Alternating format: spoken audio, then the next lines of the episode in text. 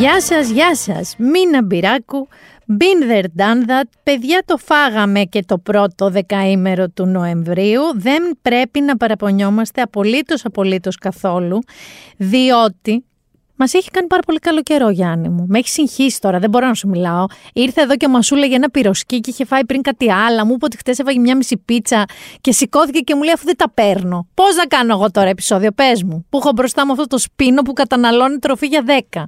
Και εδώ είμαστε στην πείνα, στο πίτουρο της βρώμης. Παρ' όλα αυτά, γκούσφραπα, θα ηρεμήσω. Λοιπόν, με τον καλό καιρό, όχι μόνο στην Αθήνα, παντού. Γιατί μίλησα σήμερα και με μία Θεσσαλονίκη και μου είπαν ότι και εκεί ο καιρός είναι μια χαρά, πολύ καλός και βγαίνουν έξω και κυκλοφορούν οι άνθρωποι. Και από ό,τι βλέπω και στην Ευρώπη, δεν έχει υπάρξει καμιά τρελή έτσι αλλαγή. Η Εύα δεν ήταν πολύ έξαλλη, να το πούμε αυτό. Δεν έριξε τη βροχή. Τώρα, ρε παιδί μου, δεν ήταν η κοσμογονία που περιμέναμε, που είχαμε βγάλει πυρόγες έξω από το σπίτι. Παρ' όλα αυτά, εδώ θέλω να, να πω κάτι. Δεν συμφωνώ με την κρίνια για το 112. Ναι, μα κοψοχόλιασε, μα κοψοχόλιασε. Σου κόβει τα ύπατα. Μα ναι, εκεί που είσαι, ξέρω εγώ, και μιλάς στο κινητό, κάνεις κάτι, αρχίζει και βροντάει μέσα στο σπίτι. Θα σας πω γιατί δεν συμφωνώ. Γιατί στο χωριό μου εκεί στη Μάνη λέμε αυτό το better safe than sorry. Που σημαίνει τι, ότι καλά κάνει η, η προστασία και σου λέει ότι να σου πω, περιμένουμε ακραία καιρικά φαινόμενα. Τώρα, άμα εσύ δεις ότι δεν είναι τόσο ακραία, π.χ. στη Νέα Σμύρνη έβρεξε 15 λεπτά και μετά φαινόταν ότι δεν θα πάει για άλλο, βγες δεν είναι ότι σε κλείδωσε και σπίτι σου, δεν έχει τα κλειδιά. Οπότε μην κάνετε λίγο σαν το σταυρίδι με τον κιονάκι. Τι θέτε, καλά δεν θέτε, λεμονάδα δεν θέτε, τι θέτε. Από τη μία γκρίνιες γιατί μας αφήνουν στο έλεος, απ' την άλλη έρχεται εκεί και φωνάζει το 112 και με αυτό έχουμε πρόβλημα. Μην τα θέλουμε όλα δικά μας. Εγώ προτιμώ να το έχουμε το 112. Και οι Εύες να μην είναι τόσο αγριεμένες. Λοιπόν, πριν πάμε στις ξενιτιές, θέλω να σας πω, γιατί βρέθηκα πολύ πρόσφατα, δηλαδή σαν να λέμε από την ώρα που ακούτε εσείς, αν ακούτε Παρασκευή, προχτές, σε ένα τρομερό ε, μια τρομερή μερίδα ε, της ελληνικής ε, Vogue και της καθημερινής, το Vogue ε, Changemakers. Στο πρώτο που είχε κάνει, γιατί μετά pandemic happened, ε, είχαν φέρει την Anna Wintour την τεράστια κυρία αυτή της παγκόσμιας μόδας με τα μαύρα της γυαλιά, πολύ ενδιαφέρον κτλ. Λοιπόν, ήταν ένα πολύ έτσι πιο πολύ συλλεκτικό αυτό το συγκεκριμένο τώρα ε, change makers και θέλω λίγο να σας πω για μερικά έτσι πάνελ και καλεσμένους έτσι που μου άρεσαν πάρα πολύ. Καταρχάς είχε Γιάννη ένα ολόκληρο πάνελ για το Metaverse. Όσοι ήμασταν από 35 και πάνω, ρε παιδί μου κουνάγαμε το κεφάλι μας, το ξέρεις αυτό που όταν ακούς κάτι που δεν πολύ καταλαβαίνεις, ακούς μέσα στο κεφάλι στο Μάη Σαρόνα και κουνάς το κεφάλι σου να καταλαβαίνεις. Ήμασταν έτσι. Κοίτα, ήταν πολύ εντυπωσιακά αυτά που είπανε, η αλήθεια είναι, και ήταν εκεί και μια φοβερή τύπησα, η οποία τη λένε Metaverse Mama, η Lynn Elliot Young, είναι αυτή η οποία ξέρει τα πάντα και σχολιάζει για Metaverse, η οποία είπε κάτι πολύ σωστό, ότι δεν υπάρχουν μόνο δύο διαστάσεις ή μόνο μία διάσταση. Υπάρχουν πολλές. Και αν σταματήσουμε αυτό να προβληματιζόμαστε και να λέμε ότι πού βρίσκεται τι, που λέμε καλά τι με νοιάζει τώρα εμένα η designer τσάντα που είναι, δεν ξέρω στο πουθενά, στο χωροχρόνο. Εγώ τι θέλω σπίτι μου, στα χέρια μου. Αν αυτό το ξεπεράσουμε, δεν είναι εύκολο για τους μεγάλους ανθρώπους, μπορούμε να απολαύσουμε αυτό που έρχεται. Άκου τώρα. Εγώ συμφωνώ μαζί της, με έπεισε λίγο. Θυμάσαι που σου είχα πει ότι κάποια στιγμή θα τσιμπήσω κι εγώ με τα Metaverse. Δεν είναι ακόμα αυτή η στιγμή. Γιατί εμένα ό,τι έχω δει μου θυμίζει λίγο Sims. Είναι σαν να παίζει τέτοια κιόλας γραφιστικά, δεν είναι κάτι πιο. Παρ' όλα αυτά, το επόμενο που μου άρεσε πάρα πολύ πάνελ, που μίλαγε για το sustainability, το οποίο παιδιά είναι ένα topic, θα πω την αλήθεια επειδή ακριβώς το λέμε όλοι και το ξαναλέμε και το ξαναγράφουμε και το ξανασυζητάμε, μπορεί κάποιος να σου πει νησάφι ρε, έχω βαρεθεί, τα έχω ακούσει όλα, τι να μου πεις. Δεν θα έχετε άδικο, όμως οι καλεσμένοι που είχαν εκεί, όπως η φανταστική, εμένα μου άρεσε πάρα πολύ. Φανή Μουαζάν έχει το Vestiaire Collective. Κορίτσια, ξέρετε τι είναι το Vestiaire Collective. Είναι σαν ένα πάρα πολύ κυριλέ, όχι eBay, δεν θα το πω ακριβώς eBay, για designer ε, items, αλλά πολύ κυριλέ. Που και πουλάς τα δικά σου που δεν φοράς πια και αγοράζεις άλλα. Η οποία ήταν για πολλά χρόνια έτσι στους επώνυμους σχεδιαστές ε, παγκοσμίως και στη Γαλλία κτλ. Και, και συνειδητοποίησε, ρε παιδί μου, ότι όταν έχεις πλήρως μια περιουσία για κάτι και εσύ το έχεις βαρεθεί, κάποιος άλλος θα το θέλει. Οπότε όλο αυτό που λέμε το second hand είναι όντως μία προσέγγιση προς το sustainability.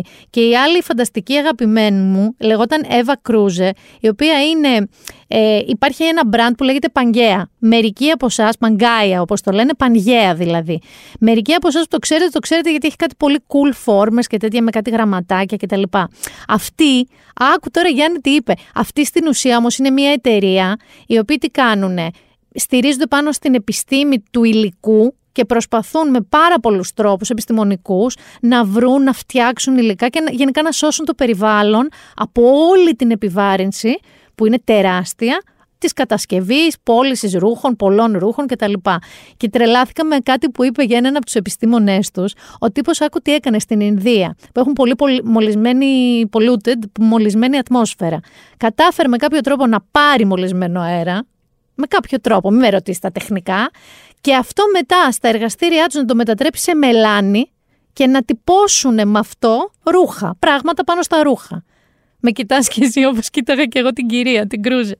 Λοιπόν, θα σας πω επίσης ότι είχε κορίτσια, είχε καλεσμένο το βασιλιά της κόκκινης όλας, μέχρι και εσύ Γιάννη τον έχεις ακούσει το Λουμπουτέν. Τον έχεις, Ε, ναι, τον έχεις. Ο οποίος ήταν μαζί με τον Κωνσταντίνο Κακανιά, τον πάρα πολύ γνωστό Έλληνα εικαστικό, την κυρία Τεπενδρή, οι περισσότεροι την ξέρετε. Πάρα πολύ ενδιαφέρον τύπος. Ε, Επίσης, τρελάθηκα με τον Ζαν Πολ Γκοτιέ, ο οποίος είναι λίγο σαν τους Σκόρπιονς. Δηλαδή, έρχεται συχνά πυκνά, έρχεται και για δουλειές και για βόλτες. Μας αγαπάει πάρα πολύ, έτσι. Άκου τώρα τι έμαθα από αυτόν. Καταρχάς, γενικά είχε κάνει μια ολόκληρη κολεξιόν. Με, είχε ξετρελαθεί με τη φουστανέλα που είχε δει τους, ε, την αλλαγή φρουρά στον άγνωστο στρατιώτη και είχε πάθει αφρίτα με τη φουστανέλα και την ιστορία της. Και είχε κάνει γύρω στις αρχές των Ζήρος μια έτσι συλλογή πάνω στη φουστανέλα. Αλλά ένα από τα πιο γνωστά σχέδια του Γκοτιέ δεν είναι το κονικό σουτιέν τη Μαντόνα. Λοιπόν, ξέρεις, δεν ήταν αυτό το πρώτο κονικό σουτιέν που είχε φτιάξει. Το πρώτο που είχε φτιάξει ήταν για το αρκουδάκι του ως παιδί, με καρφίτσες. Με καρφάκια και καρφίτσες. Δηλαδή για το teddy bear του. Γενικά, ο Ζαν Πολ Γκοτιέ, παιδιά που μίλησε στην Έλλη Κίση, ήταν σαν. ξέρεις τι μου θύμιζε, που δεν μ' αρέσει σαμπάνια, αλλά οι μπουρμπουλήθρες, τα bubbles, που είναι έτσι ανάλαφρα και λίγο μεθυστικά. Και... Ο τύπος ήταν σαν φυσαλίδες σαμπάνιας, ρε παιδί μου. Ήταν ένα φαν ατελείωτο. Και θα παραδεχτώ, I stand corrected για ένα τύπο που δεν του το είχα. Αλλά πόσο παρατήρησα στην αίθουσα που μετά σηκώθηκε όρθια και χειροκροτούσε, που ήταν γεμάτη η αίθουσα του Μεγάρου Μουσικής, είναι ένας σχεδιαστής του οίκου Μπαλμέν που λέγεται Ολιβιέρου Στέιν, Αυτόν μπορεί να μην τον ξέρετε σαν όνομα, αλλά επειδή είναι κολλητός της Καρδάσιαν, επειδή είναι κολλητός με την Μπέλα και την Τζίτζι, επειδή βάζει συνέχεια τον εαυτό του στα Instagram κτλ. Τον έχει πάρει το μάτι σας σίγουρα. Θέλω λοιπόν εγώ να πω ότι για όλους αυτούς τους λόγους δεν τον είχα, ρε παιδί μου, όχι ότι δεν τον είχα σε εκτίμηση τον άνθρωπο προς Θεού σαν επαγγελματία, αλλά εντάξει. Έλεγα ότι δεν είναι του στυλ μου. Ε, λοιπόν, παιδιά, ο τύπος σήκωσε ένα ολόκληρο μια ολόκληρη αίθουσα του Μεγάλου Όρθια, διότι εκτός του ότι είχε ένα φοβερό Γιάννη backstory, είναι μισός ε, Σομαλός, μισός Αιθίωπας, μεγάλος ορφανοτροφείο, και από το πραγματικά πουθενά από το τίποτα τον υιοθέτησαν κάτι Γάλλοι γονείς και κατάφερε τώρα στα 23 του, που εγώ στα 23 μου πραγματικά δεν ήξερα το δεξί από το αριστερό μου πόδι, να είναι επικεφαλής του ατελιέ του Μπαλμέν, δεν ήταν τότε στα πάνω του ο οίκος, και στα 24 του, που πραγματικά συνεχίζει και δεν ξέρεις το αριστερό από το δεξί σου πόδι, να αναλάβει δημιουργικά όλο τον οίκο, που να είναι όλοι του υπάλληλοι μεγαλύτεροι από αυτόν, ακόμα και οι interns ήταν μεγαλύτεροι από αυτόν σε ηλικία. Καταλαβαίνεις την αμφισβήτηση που έτρωγε. Ήταν και άγνωστος και από το πουθενά και μισός Αιθίωπας, μισός Ομαλός.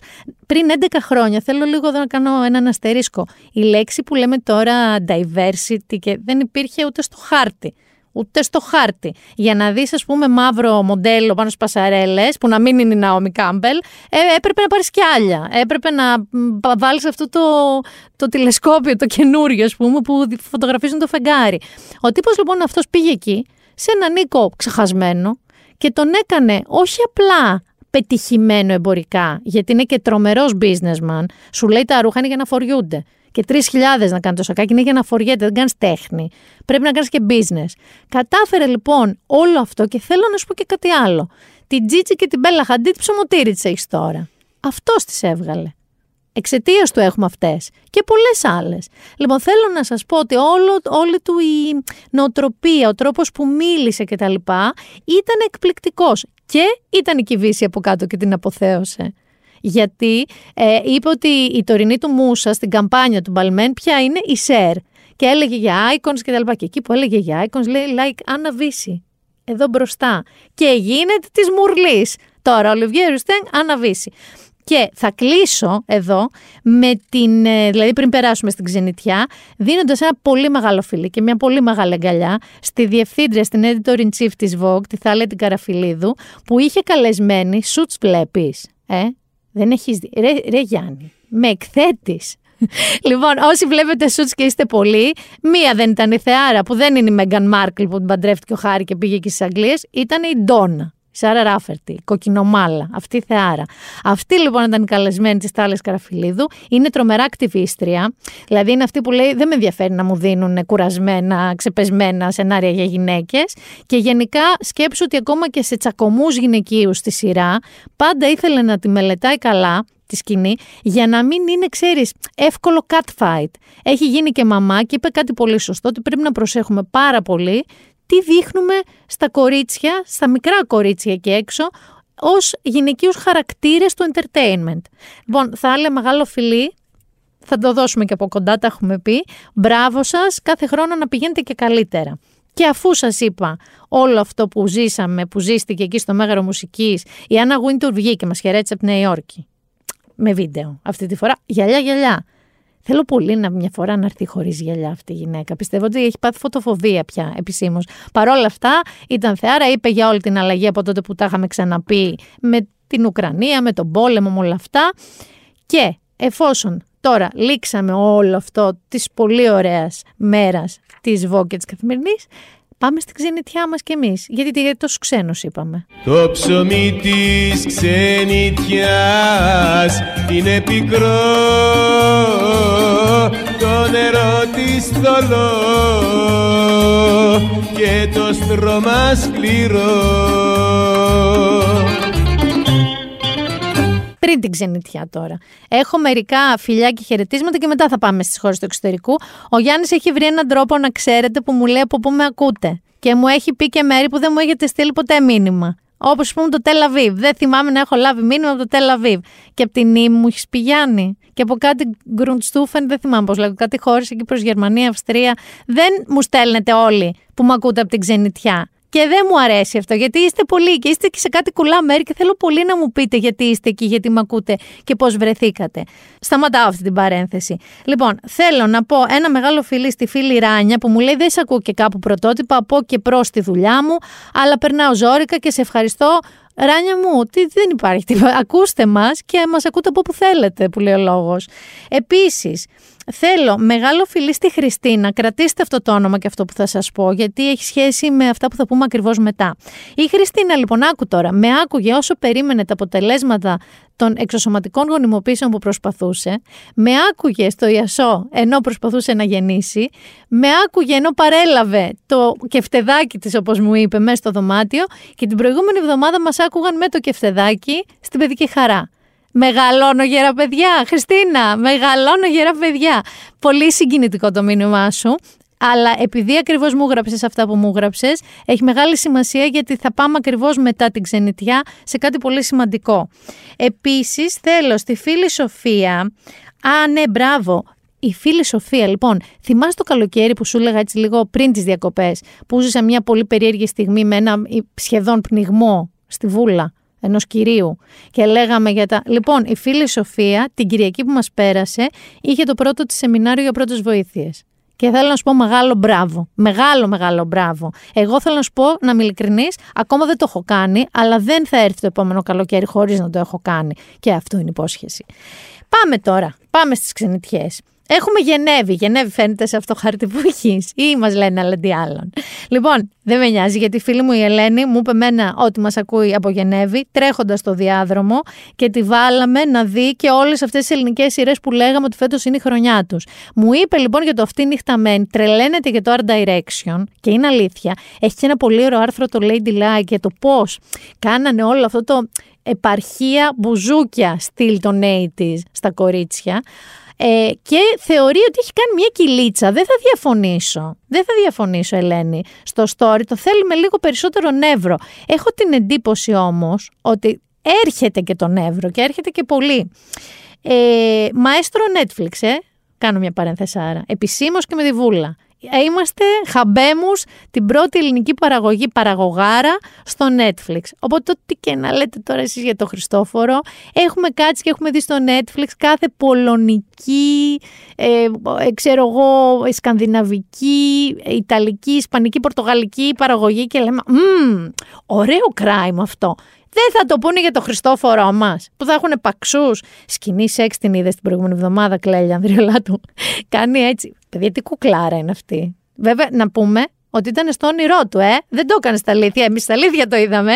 Αλλά δεν έχει γίνει κάτι στα αλήθεια με τον Χριστόφορο και την Κλέλια. Το λέω εγώ αυτό. Στη σειρά πάντα. Ε, αλλά θα μείνω λίγο, παιδιά, συγγνώμη για τις παρενθέσεις, αλλά κανονικά θέλω να μου βάλεις τώρα, πριν σας πω το νέο που έχω να σας πω, ένα μυστερα εθνικά μπουτια, γιατί μόνο έτσι μπορώ να το να ξεκινήσω να λέω αυτό που θα λέω.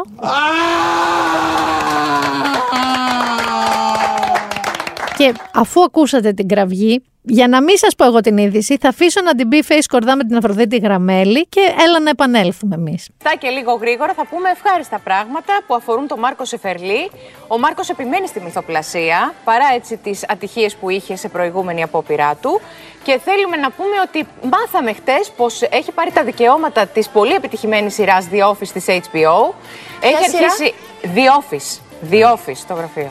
Είναι πολύ ναι, γνωστή. Πολύ γνωστή κομική σειρά. σειρά. Τεράστια ε, πολλών κύκλων, τεράστια επιτυχία. Να ευχηθούμε στον Μάρκο, όπως αναφέρουν οι πληροφορίες, ότι το πήρε γιατί είναι ένας Ναι, ναι, ναι. Άρα, όχι για να το κάνει δικό του. Πρέπει εκεί να ακολουθήσει ένα συγκεκριμένο σενάριο, συγκεκριμένους. Φυσικά, ε, αλλά πάντα ο Μάρκος θα βάλει. Ε, ναι, ε, ο Μάρκος πάντα βάζει την πινελιά του σε ό,τι ναι, κάνει. αλλά επειδή αναφέρθηκε σε, σε προηγούμενο ε, που είχε κάνει, βέβαια δεν έχει κάνει μόνο αυτό. Όχι ο βέβαια, εννοώ έχει κάνει πρόσφατα. πράγματα και, και τηλεοπτικά και θεατρικά και παιχνίδια και στο κομμάτι της μυθοπλασίας. Και κάνει και το 5x5 με μεγάλη επιτυχία. Το συγκεκριμένο όμως δεν είναι. Δεν, Φαντάζομαι δεν θα αλλάξει το σενάριο από το όχι, όχι, όχι, δεν θα το πάρει θα το κάνει αλλιώς. Θα το κάνει με μια ε, αυστηρή επιλογή ηθοποιών που θα κάνει ο ίδιος. Γιατί εγώ έχω μάθει ότι έχει κάνει τηλεφωνήματα ήδη σε ηθοποιούς και από εκεί έχουμε και τις πληροφορίε. Έχει ξεκινήσει. Ναι, έχει αρχίσει να κάνει κάποια τηλεφωνήματα. Μάλλον στον αντένα. Και θα είναι ο ίδιος πρωταγωνιστής; Ναι, βέβαια. Θα παίζει και ο ίδιος. Ναι, έτσι, έτσι μου λένε οι δικές μου πληροφορίες. Να ευχηθούμε. Αυτή λοιπόν η είδηση που μόλις ακούσατε. Είχε αρχίσει να κυκλοφορεί από το Σεπτέμβριο, αν δεν κάνω λάθος. Και όλοι λέγαμε, άστο μωρέ, ραδιοαρβή, έλα τώρα μωρέ που θα δώσει τώρα τα δικαιώματα το διόφι στον Μάρκο Σεφερλή. Και πρόσχε τι λες, πρόσχε τι εύχεσαι, πρόσχε τι θα σε βρει. Δεν μπορώ να αναστενάξω αχ, αρκετά. Λοιπόν, εμένα το διόφι είναι από τις πιο αγαπημένες μου σειρές. Θα μου πείτε τι σας νοιάζει εσάς. Είναι και πολλών από εσάς. Για μένα είναι ίσως, ίσως το λέω με μια επιφύλαξη, αλλά όχι τεράστια, η πιο αστεία σειρά που έχω δει. Είμαι όμως καλός αποδέκτης του πάρα πολύ άβολου, γιατί το The Office, το αμερικανικό που κατά τη γνώμη μου είναι πιο σωστά άβολο από το βρετανικό που είναι άστα να πάνε του Ρίκη Ζερβές, αυτός το έχει φτιάξει έτσι. Το βρετανικό είναι λίγο πιο ζώρικο και πολύ λιγότερα επεισόδια. Το αμερικανικό είναι φανταστικό. Έχει ένα Steve Carell που κάνει το Michael Scott, ο οποίος είναι το αφεντικό της Dunder Mifflin, μιας εταιρείας χαρτιού ε, στην Πενσιλβένια. Ε, δεν έχω να σας περιγράψω κάτι, δεν περιγράφεται. Υποτίθεται ότι είναι ένα mockumentary. Δηλαδή ότι υπάρχει τώρα κάποιος με κάμερα και έχει πάει τώρα σε αυτή την άκυρη εταιρεία χαρτιού και παρακολουθεί τη ζωή των υπαλλήλων. Οι οποίοι είναι ένας και ένας οι χαρακτήρες. Όταν σας λέω ένας και ένας, όσοι ξέρετε, ξέρετε. Those of you who know, know. Λοιπόν, και έρχεται ο Μάρκος Εφερλής να πάρει κάτι ήδη άβολο, το οποίο είναι κάφρικο, θα το πω. Δηλαδή, έχω φίλο που δεν αντέχει να το δει γιατί τρέπεται που το βλέπει. Είναι κάφρικο. Αλλά με αυτόν τον τρόπο, με ένα πολύ μέτα τρόπο, δείχνει στην πραγματικότητα την ανθρώπινη φύση και τη γελαιότητά μας. Έρχομαι λοιπόν ξανά στον Μάρκο Σεφερλή, ο οποίος χωρίς να χρειάζεται, χωρίς να είναι μέσα σε context, γιατί αυτό τώρα είναι μία σειρά που σας λέω, με ξέρω εγώ δέκα σεζόν, είναι, το, το χτίζει. Δεν κάνει ένα random αστείο κατά της LGBTQ κοινότητας ή με νάνους, έτσι, ένα πυροτέχνημα. Λοιπόν, τρέμω γιατί δεν έχει δώσει και τα καλύτερα δείγματα και δεν εννοώ αυτή την περσινή σειρά. Ποια ήταν, ήταν μια σκοτσέζικη που το. Πώς το είπε, Μάμι Dearest, δεν θυμάμαι πώς λεγόταν. Θυμάσαι μια διασκευή που είχε κάνει στο Faulty Towers. Στο υπεραγαπημένο μου Faulty Towers με John Cleese. Δηλαδή και το Μιγγέλ και όλα αυτά. Δεν ήτανε. Και Και αυτό δεν ήταν καν τόσο κάφρικο, ήταν πιο μπαλαφάρα. Λοιπόν, εμένα τρέμει το φιλοκάρδι μου, ξέρω ότι τρέμει και του Γιώργου και της Έλενας, ξέρω ότι έχουν σηκωθεί τρίχες στο λαιμό μας. Ε, δεν είναι ότι τα έχω με τον Μάρκο Σεφερλή προσωπικά, αλλά υπάρχουν ιερά και όσια. Και να σας πω και κάτι. Έχουν πέσει την εκτίμησή μου και αυτή του The Office. Δηλαδή, έρχεται ο Μάρκος Σεφερλής. Ωραία. Και σου λέω, έχει το λέγει σε πίθη. Δώσ' μου εμένα τα δικαιώματα, θα το πάρω το σενάριο όπως είναι, θα κάνω μικροαλλαγούλες για το local market, τοπική αγορά και θα το προσαρμόσω. Δεν έχει ζητήσει να δεις προηγούμενες δουλειές του. Με μετάφραση, με υπότιτλους. Δεν έχει ζητήσει. Δηλαδή, εσύ αυτό που έχεις δει, είπες, ναι, θα το δώσω στο Μάρκο Σεφερλή στην Ελλάδα το The Office. Δεν φταίτε τώρα εσείς λίγο για αυτό που θα ζήσουμε εμείς. Στην Αμερική μιλάω, εκεί σε εσάς. Λοιπόν, Θέλετε να πω, επειδή είναι το πιο μετριοπαθές και ας πούμε δίκαιο, ας περιμένουμε να δούμε. Δεν μου βγαίνει, Γιάννη μου, το ας περιμένουμε να δούμε. Δεν υπάρχει περίπτωση. Δηλαδή, πώς να σου πω, ξέρω τι στοίχημα να βάλω. Να βγω γυμνή εδώ στους διαδρόμους του Δευτέρου, τι να κάνω. Δεν υπάρχει περίπτωση να πετύχει αυτό το σύστημα. Δεν υπάρχει περίπτωση να πετύχει αυτό το πείραμα. Γιατί είναι τόσο τέλεια άβολο το αμερικανικό και πιστεύω ότι θα φύγει το τέλεια και θα είναι απλά τόσο άβολο το ελληνικό. Φαντάζομαι στον αντένα θα είναι. Ελπίζω, παιδιά, και στο να ξέρετε λίγο τι γίνεται. Και δεν ξέρω, αλλά έμαθα ότι ήδη έχει κάνει επαφές με ηθοποιούς. Δεν ξέρω αν θα ευοδοθεί. Φαντάζομαι ότι και εκεί στον αντένα, επειδή έχουν γούστο με τις σειρές τους, θα δουν το αποτέλεσμα και θα κρίνουν. Δεν νομίζω δηλαδή θα, το, θα περάσει έτσι αέρα. Κλείνω όλες αυτές τις παρενθέσεις, όλα αυτά τα μαντάτα που σας έδωσα. Τα ακούσατε, δηλαδή την Αφροδίτη Γραμμέλη, την άφησα αυτή να τα πει. Δεν τα πάω εγώ την πρώτη είδηση. Και συνεχίζω λίγο τώρα με την ξενιτιά. Λοιπόν, ε, η Δέσποινα μας ακούει από το Λονδίνο, τη μίση αδερφή της από τη Θεσσαλονίκη. Θεσσαλονίκη θέλω να ξέρεις ότι σου έρχομαι εγώ τώρα. Δηλαδή σήμερα που εσείς το ακούτε εγώ πετάω μάλλον, ελπίζω, δηλαδή θα πετάω, εντάξει. Και γιατί μας γράφει στο Λονδίνο, θυμάσαι που λέγαμε για τα παπαγαλάκια του Πολύδροσου εδώ στο Μαρούσι, έχει άπειρα τέτοια παρακίτς που λέγονται. Λοιπόν, τα οποία όχι απλά υπάρχουν εκεί στη Crystal Palace που μένει, υπάρχουν και χαρτογραφημένα. Δηλαδή υπάρχει χάρτης που μπορείς να δεις πού θα πας να δεις τα παπαγαλάκια, τα παρακίτ. Όχι σαν εδώ, όχι σαν αυτά που είπε ο κύριος Άδωνης Γεωργιάδης, ότι και τι περιμένω, δηλαδή να βγάλουμε τους παπαγάλους από τα κλουβιά. Εκεί λοιπόν, στο Crystal Palace, έναν αγώνα έχω δει με τη United στο Old Trafford με την Crystal Palace, δεν, δεν είχε έρθει, χάλια ήταν, χάλια είχα περάσει. Κλείνω και αυτή την παρένθεση. Προχωράω στο Δημήτρη που μας ακούει από τον Παναμά. έχω την εντύπωση ότι όλοι εκεί φοράνε αυτά άσπρα καπελάκια. Βλακίες λέω. Αλλά έτσι από ταινίες τον έχω δει τον Παναμά, έτσι τον έχω φανταστεί. Είναι, λέει, για δουλειά εδώ και ένα χρόνο και μας ακούει από εκεί. Στείλει μας καμία πληροφορία για τον Παναμά. Αξίζει το ταξίδι. Γιατί ξέρεις, έχουμε μπει σε mode international travels φέτος για το ένθετο. Έχω δύο Παρίσια. Δύο Παρίσια. Έχω τη Μαριάν, που μου είπε ότι είμαι με τόνο στο αν μου το διευκρίνησε. Είναι μισή Ελληνίδα, μισή Γαλλίδα. Μιλάμε τρελά γονίδια τώρα. Μη σηκώνεις τα φρύδια σου εσύ. Μη σηκώνεις. Τέλεια γονίδια είναι αυτά τα δύο.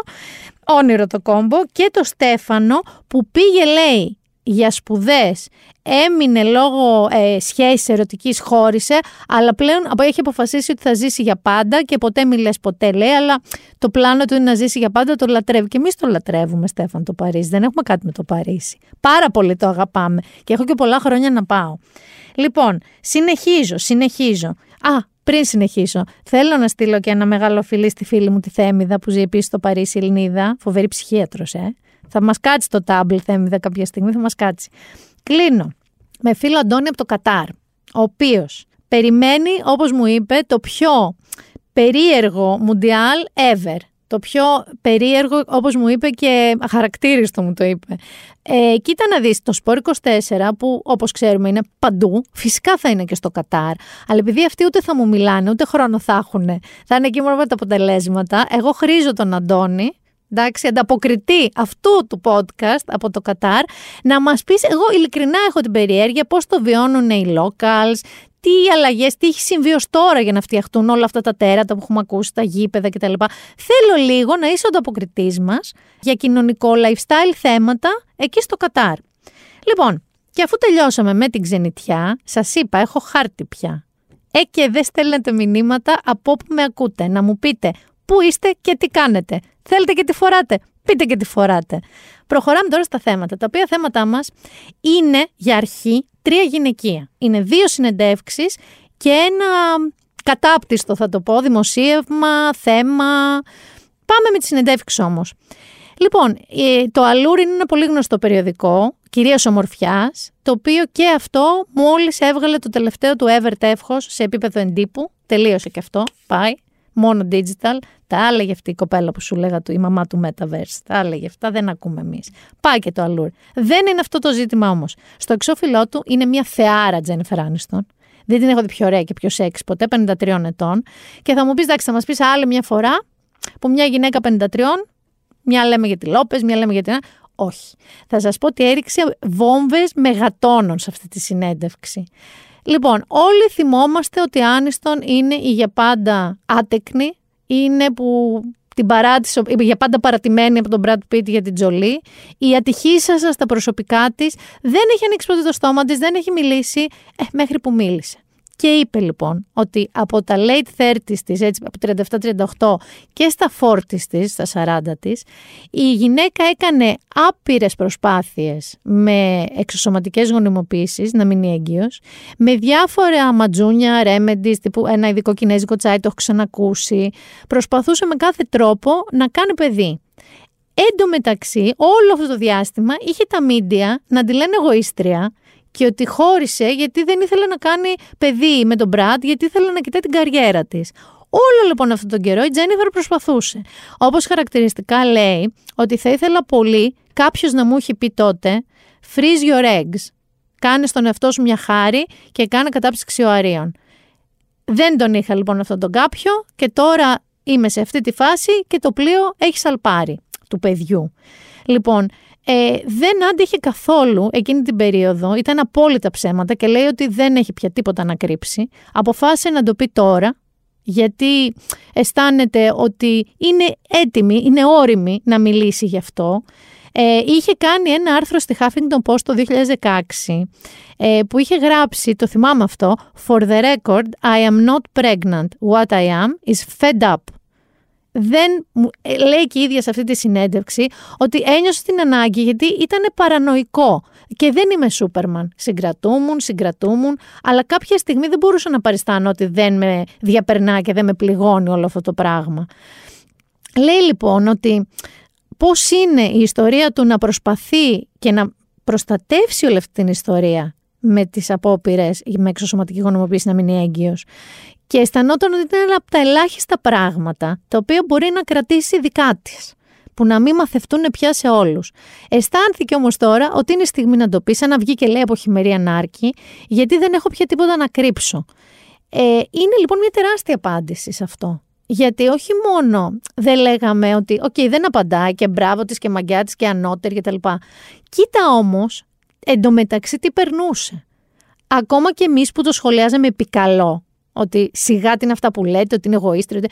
Σχολιάζαμε όμως τα προσωπικά ενός ανθρώπου. Ο οποίος άνθρωπος εκείνη την περίοδο για πολύ καιρό περνούσε κάτι που κανείς μας δεν φανταζόταν. Και καλά εμείς, εγώ και εσύ Γιάννη, σε ένα δωμάτιο που τα λέγαμε. Όλα αυτά τα εξώφυλλα, όλα, όλα άπειρα ταμπλόιτς, άπειρες εκπομπές τηλεοπτικές, ραδιόφωνα τότε να ασχολούνται με την Άνιστον και αν την παράτησε ο Μπρατ Πίτ γιατί δεν ήθελε να κάνει παιδί. Λοιπόν, θα έρθω λοιπόν εδώ πέρα και να πω το αυτονόητο το οποίο το λέμε, αλλά ερώτηση όπως παιδάκια έχετε, θα κάνετε παιδάκια; Ή το πάρα πολύ μονολεκτικό παιδάκι, παιδάκια, δηλαδή λες, σε γνωρίζει από εδώ ξέρω εγώ σύντροφός μου, σύντροφός, παιδάκια, τι παιδάκια ρε, τι παιδάκια ρε, είναι ερώτηση αυτή, είναι μια ερώτηση που μπορώ να σου απαντήσω με ναι και όχι. Γιατί και να σου απαντήσω εγώ με ναι και όχι, να σου πω όχι. Δεν θα μου πεις «Α, πως και έτσι». «Α, γιατί». Είναι δυνατόν να θεωρεί ένας λογικός σύγχρονος άνθρωπος ότι έχει το δικαίωμα να ρωτάει κάτι τέτοιο κάποιον. Δηλαδή, εάν ξέρεις, αν είσαι ας πούμε δημοσιογράφος και έχεις έναν καλεσμένο και ξέρεις ότι έχει παιδάκια, δεν θα το ρωτήσεις παιδάκια έχεις, θα του πεις τι σόι μπαμπάς είσαι, ας πούμε, που και πάλι δεν ξέρεις τα προσωπικά του. Αλλά το να ρωτάς μια γυναίκα, γιατί πάντα γυναίκες ρωτάνε, αν έκανε παιδάκι, θα κάνει παιδάκι, το σκέφτεται για παιδάκι, γιατί πια ρωτάνε και ανήπαντα, ενώ χωρίς να έχουν παρουσιάσει κάποια σχέση οι γυναίκες. Δηλαδή, παιδάκια σκέφτεσαι να κάνεις στο μέλλον. Ξέρω εγώ, δουλειά σου, δουλειά μου, είναι δυνατόν. Λοιπόν, θέλω να καταλάβετε ότι δεν είναι μια casual ερώτηση. Θα πω εδώ ότι προς τιμήν των νεότερων γενεών βλέπω ότι δεν είναι μία ερώτηση που βγαίνει φυσικά σε κάποιον. Αυτό ήταν λίγο πιο παλιή. Στην τωρινή δική μου ηλικία, πενιντάριδες, που ξέρω εγώ, γνώρισα κάποιον. Παιδάκι θα κάνετε παντρεύτηκες. Εκεί που σε συγχαίρουν για το γάμο, παιδάκι πότε θα βάλετε μπροστά; Παιδιά δεν είναι μια ερώτηση που κάνουμε. Δεν την κάνουμε. Τελεία, τελεία, ποτέ κανείς. Θα ήθελα πολύ και σε αυτούς τους Έλληνες συνεντευξιαστές που παριστάνουν, ξέρεις, Αμερικανούς συνεντευξιαστές, να τη βγάλετε από τη λίστα σας αυτή την ερώτηση.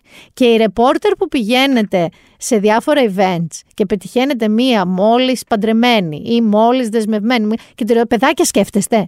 Μην ξανακάνετε ποτέ αυτή την ερώτηση.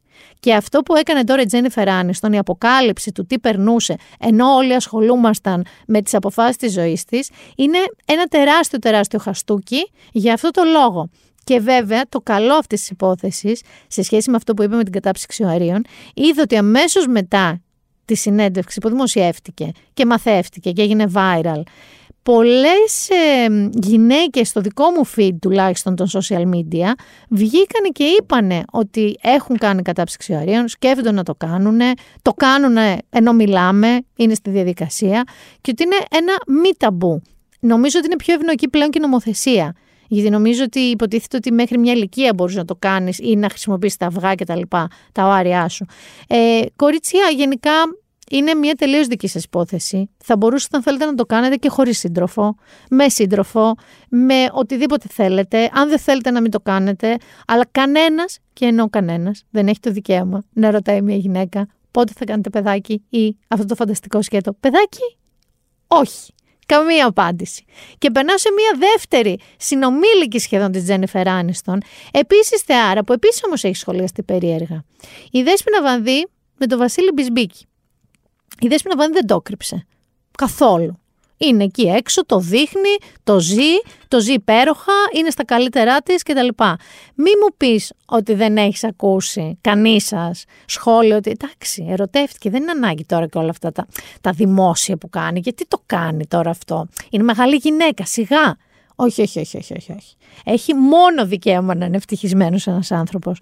Όπως γουστάρει. Αρκεί να μην κάνει κακό σε κάποιον άλλον. Δεν νομίζω ότι η Δέσποινα Βανδύ κάνει κακό σε κάποιον άλλον. Μάλιστα, ή τα ίδια της τα παιδιά όταν αντελήφθησαν ότι η μαμά τους είναι πολύ ερωτευμένη, πολύ καλά με κάποιον, ζήτησαν να τον γνωρίσουν. Και τώρα από ό,τι ξέρω κιόλας είναι και τύπου πάρα πολύ φίλοι μαζί του. Έδωσε μία συνέντευξη πάρα πολύ ωραία ε, στο Downtown στην Άνση Ζαμπέτογλου, που τη βλέπετε και στην ΕΡΤ, στο Studio 4, τα μεσημέρια, με το Θανάση Αναγνωστόπουλο. Έδωσε λοιπόν μία συνέντευξη μεταξύ των οποίων παραδέχτηκε ότι κάνει τώρα δύο χρόνια ψυχοθεραπεία γιατί αποφάσισε, όπως είπε, να πρωταγωνιστήσει στη δική της ζωή. Και λέει ήδη ότι μπορεί να σου γεννιέται η εύλογη απορία, μα δεν πρωταγωνιστούσες στη ζωή σου όλα αυτά τα χρόνια. Και λέει, όταν κάνεις παιδιά, όλα αλλάζουν. Αφήνεις τον εαυτό σου πιο πίσω, κάνεις πράγματα που δεν σε ευχαριστούν απόλυτα, αλλά ευχαριστούν τον υπόλοιπο κόσμο. Και ξαφνικά μια μέρα μπορεί να σου συμβεί κάτι, χάνεσαι, χάνεσαι σιγά σιγά έτσι, χάνεις τη δική σου ταυτότητα. Και συμβαίνει κάτι και σου λέει, όπα, ίσως να ξαναπροσπαθήσω να κάνω τον εαυτό μου ευτυχισμένο. Λοιπόν, και λέει ότι ήταν προτεραιότητα τα παιδιά της, η Μελίνα και ο Γιώργος, και δεν έδινε καμία σημασία στον εαυτό της. Λέει ότι είχε θλίψη και δεν την έκρυβε. Δεν είναι ότι την έκρυβα, λέει. Είναι ότι γέμιζα τη ζωή μου παίρνοντας χαρά από τη δουλειά μου, τα παιδιά μου και τους φίλους μου. Αυτό που έπαιξε ρόλο καταλητικό στην ανάγκη της Δέσποινα Βανδύ να αλλάξει τη ζωή της ήταν ο έρωτας. Εντάξει. Δηλαδή, τα είδα όλα, λέει, μπροστά μου στην κανονικότητά τους επειδή ερωτεύτηκα. Δεν ξέρω αν θα τα έβλεπα τόσο ξεκάθαρα πριν. Προκειμένου να δικαιολογήσουμε πράγματα που δεν μας αρέσουν στη ζωή μας, βρίσκουμε δεκάδες λόγους και αιτίες και η δύναμη της συνήθειας και όλο αυτό το πράγμα που ξέρεις. Δεν είναι εύκολο να βγεις έξω από το πλαίσιο μέσα στο οποίο έχεις μάθει να λειτουργείς, είπε η Δέσποινα Βανδύ. Σκεφτείτε τον εαυτό σας. Πόσες φορές έχετε μείνει σε σχέσεις ή σε δουλειές γιατί σε συμπαρασύρει ταχύτητα της καθημερινότητας. Και η ρουτίνα που λέμε. Είναι το πλαίσιο που έχεις μάθει να λειτουργείς. Και αν δεν είσαι ευτυχισμένος σπίτι σου, τα ρίχνεις όλα στη δουλειά και λες: Εντάξει, καλά είμαι. Αν δεν είσαι καλά στη δουλειά, τα ρίχνεις όλα σπίτι σου, προσπαθείς με αντίβαρα. Χωρίς όμως να κάτσεις να σκεφτείς: Είμαι ευτυχισμένη. Ο έρωτας στην περίπτωση της Δέσπινα Βανδύ, ακούεις το όνομα, όπως είπαμε, Βασίλης Μπισμπίκης, και αποφάσισε να πάρει διαζύγιο. Και λέει: Εγώ ερωτεύτηκα και θεώρησα τίμιο απέναντι στον εαυτό μου, στα παιδιά μου και στον άνθρωπο που είχα δίπλα μου τέλος πάντων όλα αυτά τα χρόνια. Αυτό λίγο τέλος πάντων. να χωρίσω. Δεν σήκωνε δεύτερη κουβέντα. Και ενώ είχε λέει αγωνίες, αντιστάσεις, δεν είναι ότι έτσι ε, πήγε αέρα πατέρα, τις έκαμψε. Γιατί λέει ότι ζούσε παθητικά και βρίσκεσαι σταδιακά σε ένα ψυχολογικό αδιέξοδο. Το συνέστημα, αυτά που ένιωσε για τον Μπισμπίκη, την αφύπνισε και κατάλαβε πως είχε έρθει η ώρα για μια αλλαγή. Το λέει αυτό, ήθελε όταν έσκασε ο έρωτάς της με τον Μπισμπίκη, είπε δεν μπορούσα να το παλέψω ούτε να αντισταθώ, οπότε έπρεπε να πάρω μια απόφαση ή να το ζήσω ή να το αφήσω. Ε, δεν ήθελα να το αφήσω, εξηγεί. Και παιδιά αυτό το δεν ήθελα να το αφήσω είναι που κάνει όλη τη διαφορά. Ε, λέει, για το, η γνωριμία με, λέει για τη γνωριμία της με τον Βασίλη Μπισμπίκη για έναν ηλεκτρισμό που υπήρχε. Λέει ναι, ήταν κάτι που υπήρχε, ένας ηλεκτρισμός. Υπήρχε ζεστασία στην ψυχή, από το να κοιτάς τον άλλον μέχρι να επικοινωνείτε. Δεν καταλαβαίναμε ακριβώς τι συμβαίνει, αλλά νιώθαμε ότι κάτι συμβαίνει. Εγώ δηλαδή δεν το ήξερα. Εκείνος έλεγε ότι ήταν σίγουρος. Και σιγά σιγά ξεκίνησαν σαν φίλοι, κούμπαναν όλο και περισσότερο μαζί και αποφάσισε. Η ίδια η Δέσποινα Βανδύ δήλωσε ευτυχισμένη, χαρούμενη με όσα συμβαίνουν στη ζωή της, με τις επιλογές της και τονίζει γιατί πια αποφασίζω μόνη μου. Είναι πάρα πολύ όμορφο και είναι πρωτόγνωρο. Είναι σαν να είμαστε σε πενταήμερη. Μόλις βρούμε ένα κενό, διήμερο, σπάνια βέβαια, θέλουμε να πάμε εκδρομή. Ιταλία. Ρώμη ήταν και αυτή την 28 Οκτωβρίου, θέλω να σου πω μαζί με όλους. Ή να πάμε να φάμε κάπου, να πάμε σε ένα ταβερνάκι, να κάνουμε μια βόλτα. Λοιπόν, και λέει ότι όταν τον πρωτοείδα είπε Χριστέ μου πόσο όμορφος άντρας είναι αυτός. Εδώ λοιπόν, άλλη μια ηθικοπλαστική παρέμβαση, αλλά έχει μεγάλη σημασία. Γιατί σε προηγούμενη συνέντευξή της είχε πει κάτι πολύ σωστό στην Κατερίνα Καινούριο, τώρα τον Οκτώβριο, ότι γενικά οι έρωτες στα 50 είναι πολύ διαφορετικοί ή στα 45. Έχουν άλλη δυναμική. Γιατί πλέον, ρε παιδί μου, έχεις φτάσει και εσύ κάπου. Είσαι πιο ουσιαστικός και είναι πιο ουσιαστική και η σχέση σου. Και δεν κάνεις συμβιβασμούς, όχι γιατί σε ρε παιδί μου, ξέρεις, τσαμπουκαλής και μικρός και εγώ δεν βάζω νερό στο κρασί μου και τέτοια. Όχι. Γιατί δεν χρειάζεται. Έχεις κάνει τους κύκλους σου. Ό,τι είναι να κάνεις, το έχεις κάνει 45-50 χρονών. Οπότε δεν υπάρχει λόγος να λουστείς κάτι που είναι περίπου καλό.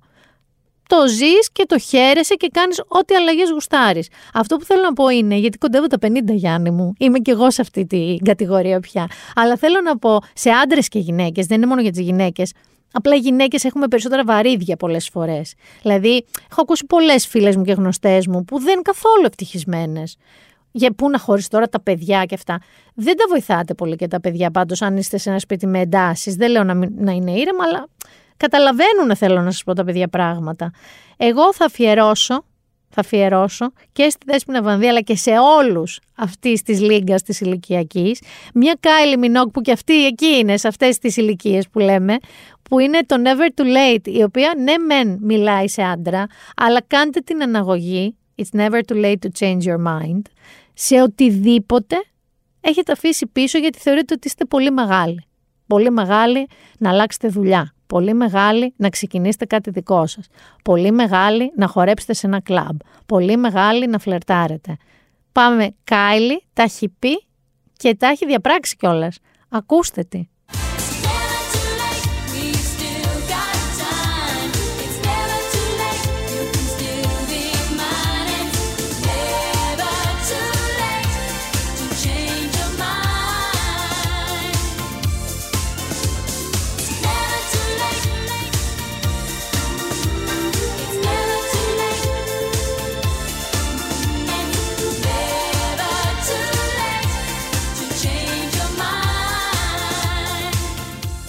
Πάμε στο κατάπτυστο. Γιατί αυτά τα δύο ήταν πάρα πολύ σημαντικά όταν είναι από πολύ γνωστούς ανθρώπους, σημαντικές παρεμβάσεις που, να, αυτές είναι οι περιπτώσεις που οι celebrities, καλό είναι να τους κοιτάμε, να βλέπουμε και τίποτα που κάνουν. Κάνουν και μερικά πολύ χρήσιμα πράγματα και δηλώσεις καμιά φορά.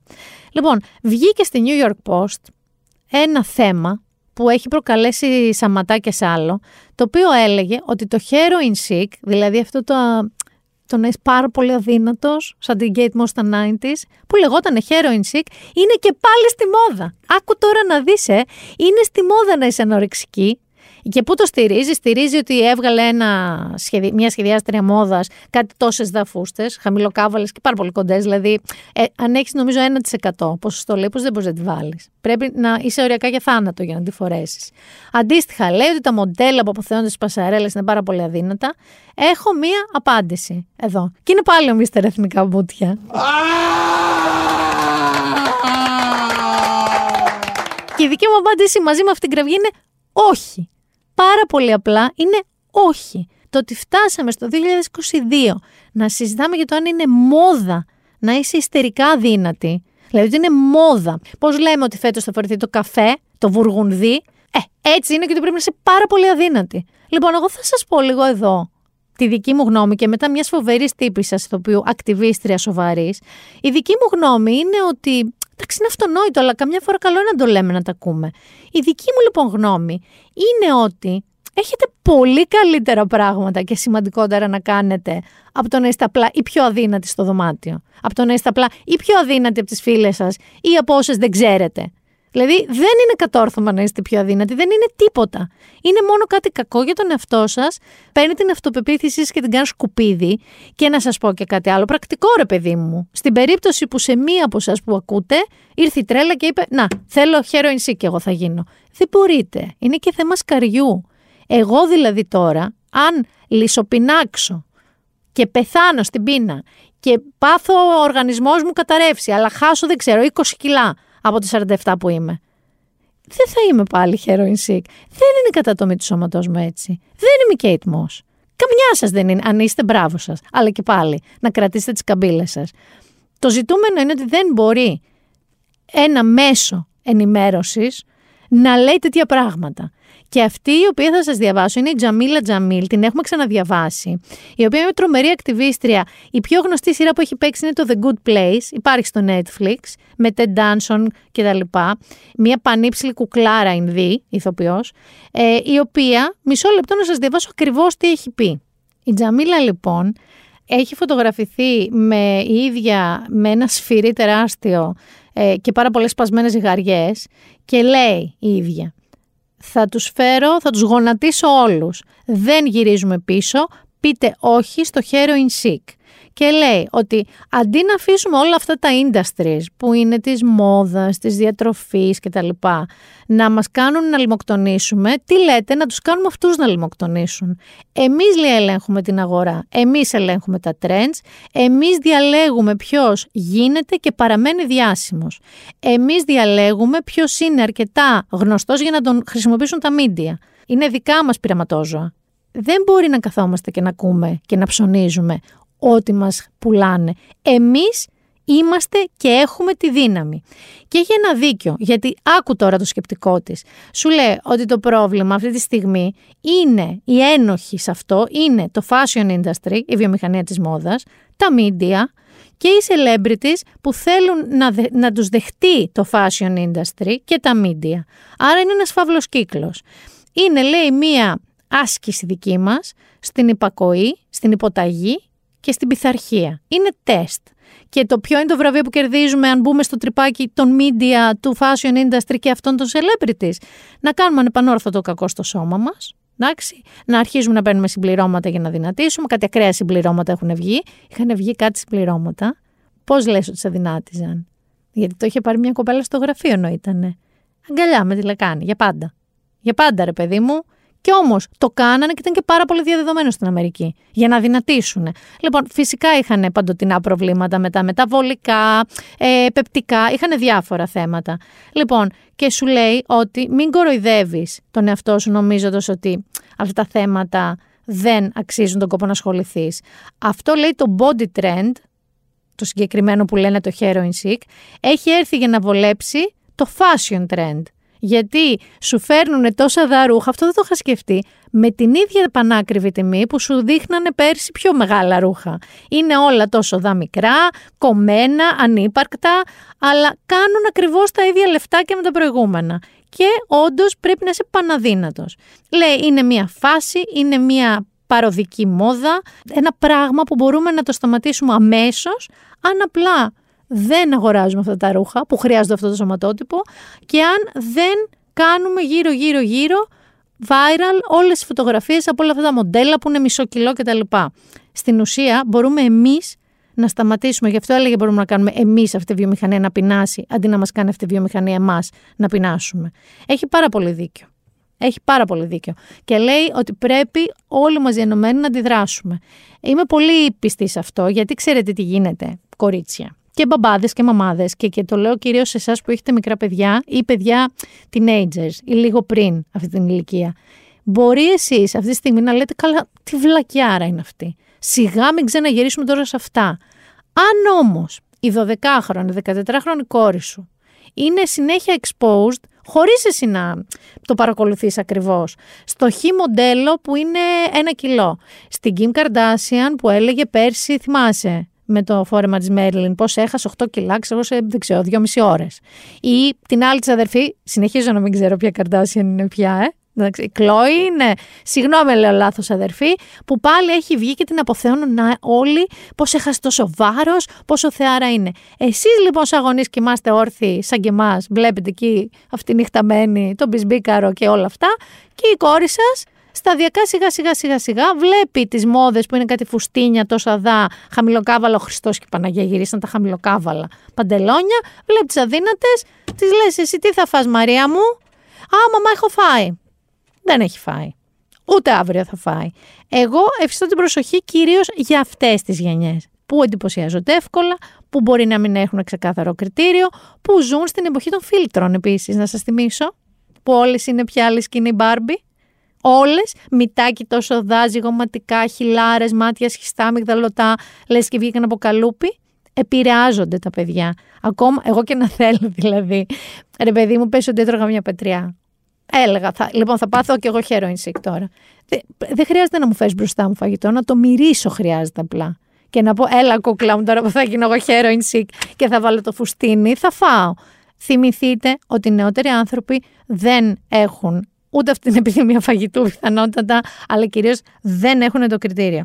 Οπότε, όχι, όχι, όχι.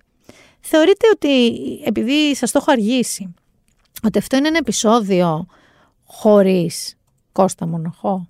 Γιατί δεν είναι. Ίσα ίσα είναι πολύ πλούσιο αυτό το επεισόδιο από αυτή την άποψη. Είμαι τρελός και ό,τι θέλω κάνω και δεν με πιάνει και κανένας νόμος Είμαι τρελός και ό,τι μ' αρέσει κάνω Εγώ είμαι ο παράνομος, εγώ είμαι κι ο νόμος Αχ, Ήλον, Ήλον, Ήλον. Ε, ρε παιδάκι μου, ρε άνθρωπε του Θεού, Ρε άνθρωπε του Twitter, τι σε έχει πιάσει αγόρι μου; Θέλω σαν, σαν μανούλα, σαν θιά σου, σαν γιαγιά σου. Τι, σε, τι πρόβλημα έχεις Ήλον; Άκου τώρα τι έγινε. Θα μου πεις τι έχει πρωτογίνει. Τα είχαμε πει για το μπλε αυτό το ρημαδοσηματάκι και τα 8 δολάρια και όλα αυτά. Αλλιώς θα μας πετάξει τον απόποτε. Τα έχουμε πει. Άκου τώρα τι έγινε. Έδιωξε μία νυχτή 3.700 ανθρώπους. Υπαλλήλους στο Twitter, που είναι μισή, 7.000 είναι σε όλο τον κόσμο απλωμένοι. Και τους έδιωξε με πολύ κόμψο τρόπο, με ένα mail που λέγοντάς τους ότι από σήμερα, όχι από δύο εβδομάδες μετά, από σήμερα δεν ανήκετε στο δυναμικό του Twitter. Και μάλιστα σας κλειδώνουμε και το mail, σας τα κλειδώνουμε και όλα και αντεγιά. Αντεγιά, κανονικά. Σοκ οι άνθρωποι, ήδη είχαν αρχίσει να ψιθυρίζονται μαζικές αγωγές, τα είχαμε πει αυτά κτλ. Και ο τύπος το έκανε στεγνά, με κατάνα, το έκανε κάπως έτσι. Μη γυρίσεις ξανά, η πόρτα αυτή θα είναι κλειστή. Μη γυρίσεις ξανά, στο λέω γιατί έχω πια πληγωθεί. Μη γυρίσεις ξανά,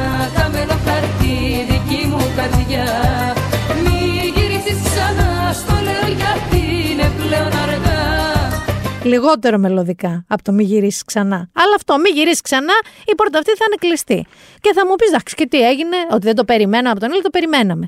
Αυτό που δεν περιμένατε όμως είναι ότι δύο μέρες μετά συνέβη αυτό.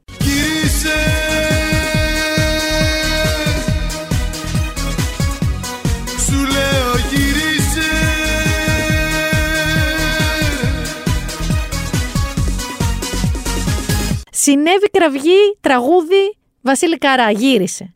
Ποιοι τώρα θα μου πεις, σε ποιους το έστειλε, ποιοι να γυρίσουν; Λοιπόν, ακούστε τώρα τι έγινε. Κάποιος λέει, τους, δεν μπορώ καν να το πω σοβαρά, τους αμπέλεσαν κατά λάθος. Γιατί είναι λογικό όταν αναλαμβάνεις μια νέα εταιρεία και σχεδιάζει απολύσεις, μην κάτσεις ρε παιδί μου πέντε μέρες, μια εβδομάδα, δέκα μέρες να μελετήσεις ποιοι θα φύγουνε. Αβέρτα. Από το γάμα μέχρι το κάπα φεύγουν όλοι. Οπότε κάποιοι λέει απολύθηκαν κατά λάθος. Κάποιοι άλλοι, άκου τώρα, απολύθηκαν Αλλά δεν είχαν σκεφτεί αυτοί οι φωστήρες, αυτές οι διάνοιες εκεί, ότι ρε εσύ το Γιάννη, τον χρειάζομαι γιατί δεν έχω άλλον ξέρω εγώ να μου κάνει χοληψία.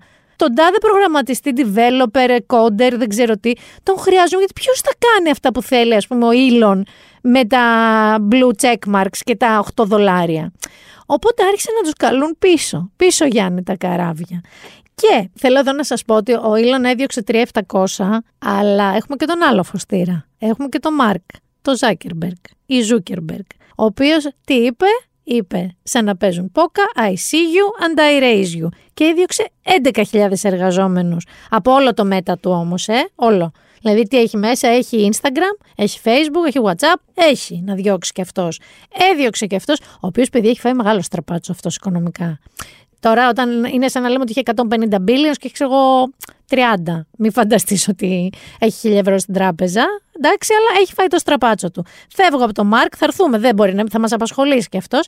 Γυρνάμε λίγο στον Ήλον. Αφού λοιπόν κάνει την κουτσουκέλα, την πατατιά με τους υπαλλήλους, τύπου φύγε ή έλα ή όχι, έλα πίσω, πάει και πουλάει, γιατί θορυβήθηκαν ποιοι; Οι διαφημιζόμενοι. Το Twitter έχει διαφημιζόμενους, να σας θυμίσω. Και ο Elon, by the way, το μοντέλο το καταπληκτικό που προσπαθεί να πείσει όλο τον κόσμο να του δίνει 8 δολάρια το μήνα για το blue checkmark, έλεγε όχι ότι, ας πούμε, σε άλλα στο Spotify σου λένε ότι αν πάρεις το ακριβό και με πληρώνεις, όχι το δωρεάν, εγώ δεν θα σου βάζω διαφημίσεις. Αυτός είπε, όχι, όχι, εγώ θα σας βάζω διαφημίσεις. Άρα το λέω αυτό γιατί τους χρειάζεται τους διαφημιστές. Έλα όμως που οι διαφημιστές έδιωξε και όλους τους υπεύθυνους για τα ανθρώπινα δικαιώματα εντός της πλατφόρμας προστασίας των ανθρωπίνων δικαιωμάτων από hate speech. Και σου λένε τώρα 9 από τους βασικότερους διαφημιζόμενους του Twitter, μεταξύ των οποίων η General Motors, η Volkswagen, τεράστιοι τώρα κολοσσοί, του λένε, μωρ ξέρεις τι, εμείς τα μαζεύουμε και φεύγουμε, κοίτα να δεις τώρα. Ο Ήλον, όπως είναι ένας πολύ ψύχρεμος άνθρωπος και γενικά λογικός, η πρώτη του αντίδραση ήταν να τους απειλήσει. Κανονικά. Ότι θα παίξει, λέει, name and shame. Υπονοώντας ότι και θα αποπιείστε και θα οθήσω όλους αυτούς τους οπαδούς μου να σας μποϊκοτάρουν. Να μην ψωνίζουν τα πράγματά σας. Να μην σας προτιμούν. Οι άλλοι ήταν σφυράγαν κλέφτικα, τύπου Αχ, καλά το παιδί, έχει φύγει βίδα, άστον στην τρέλα του, δεν ασχολούμαστε. Όταν είδε λοιπόν ότι οι απειλές του δεν πιάνανε τόπο, γλύκανε που λέει μην είσαι σαν κακό χρόνο να έχεις. Το πήγε κάπως έτσι. Baby come back.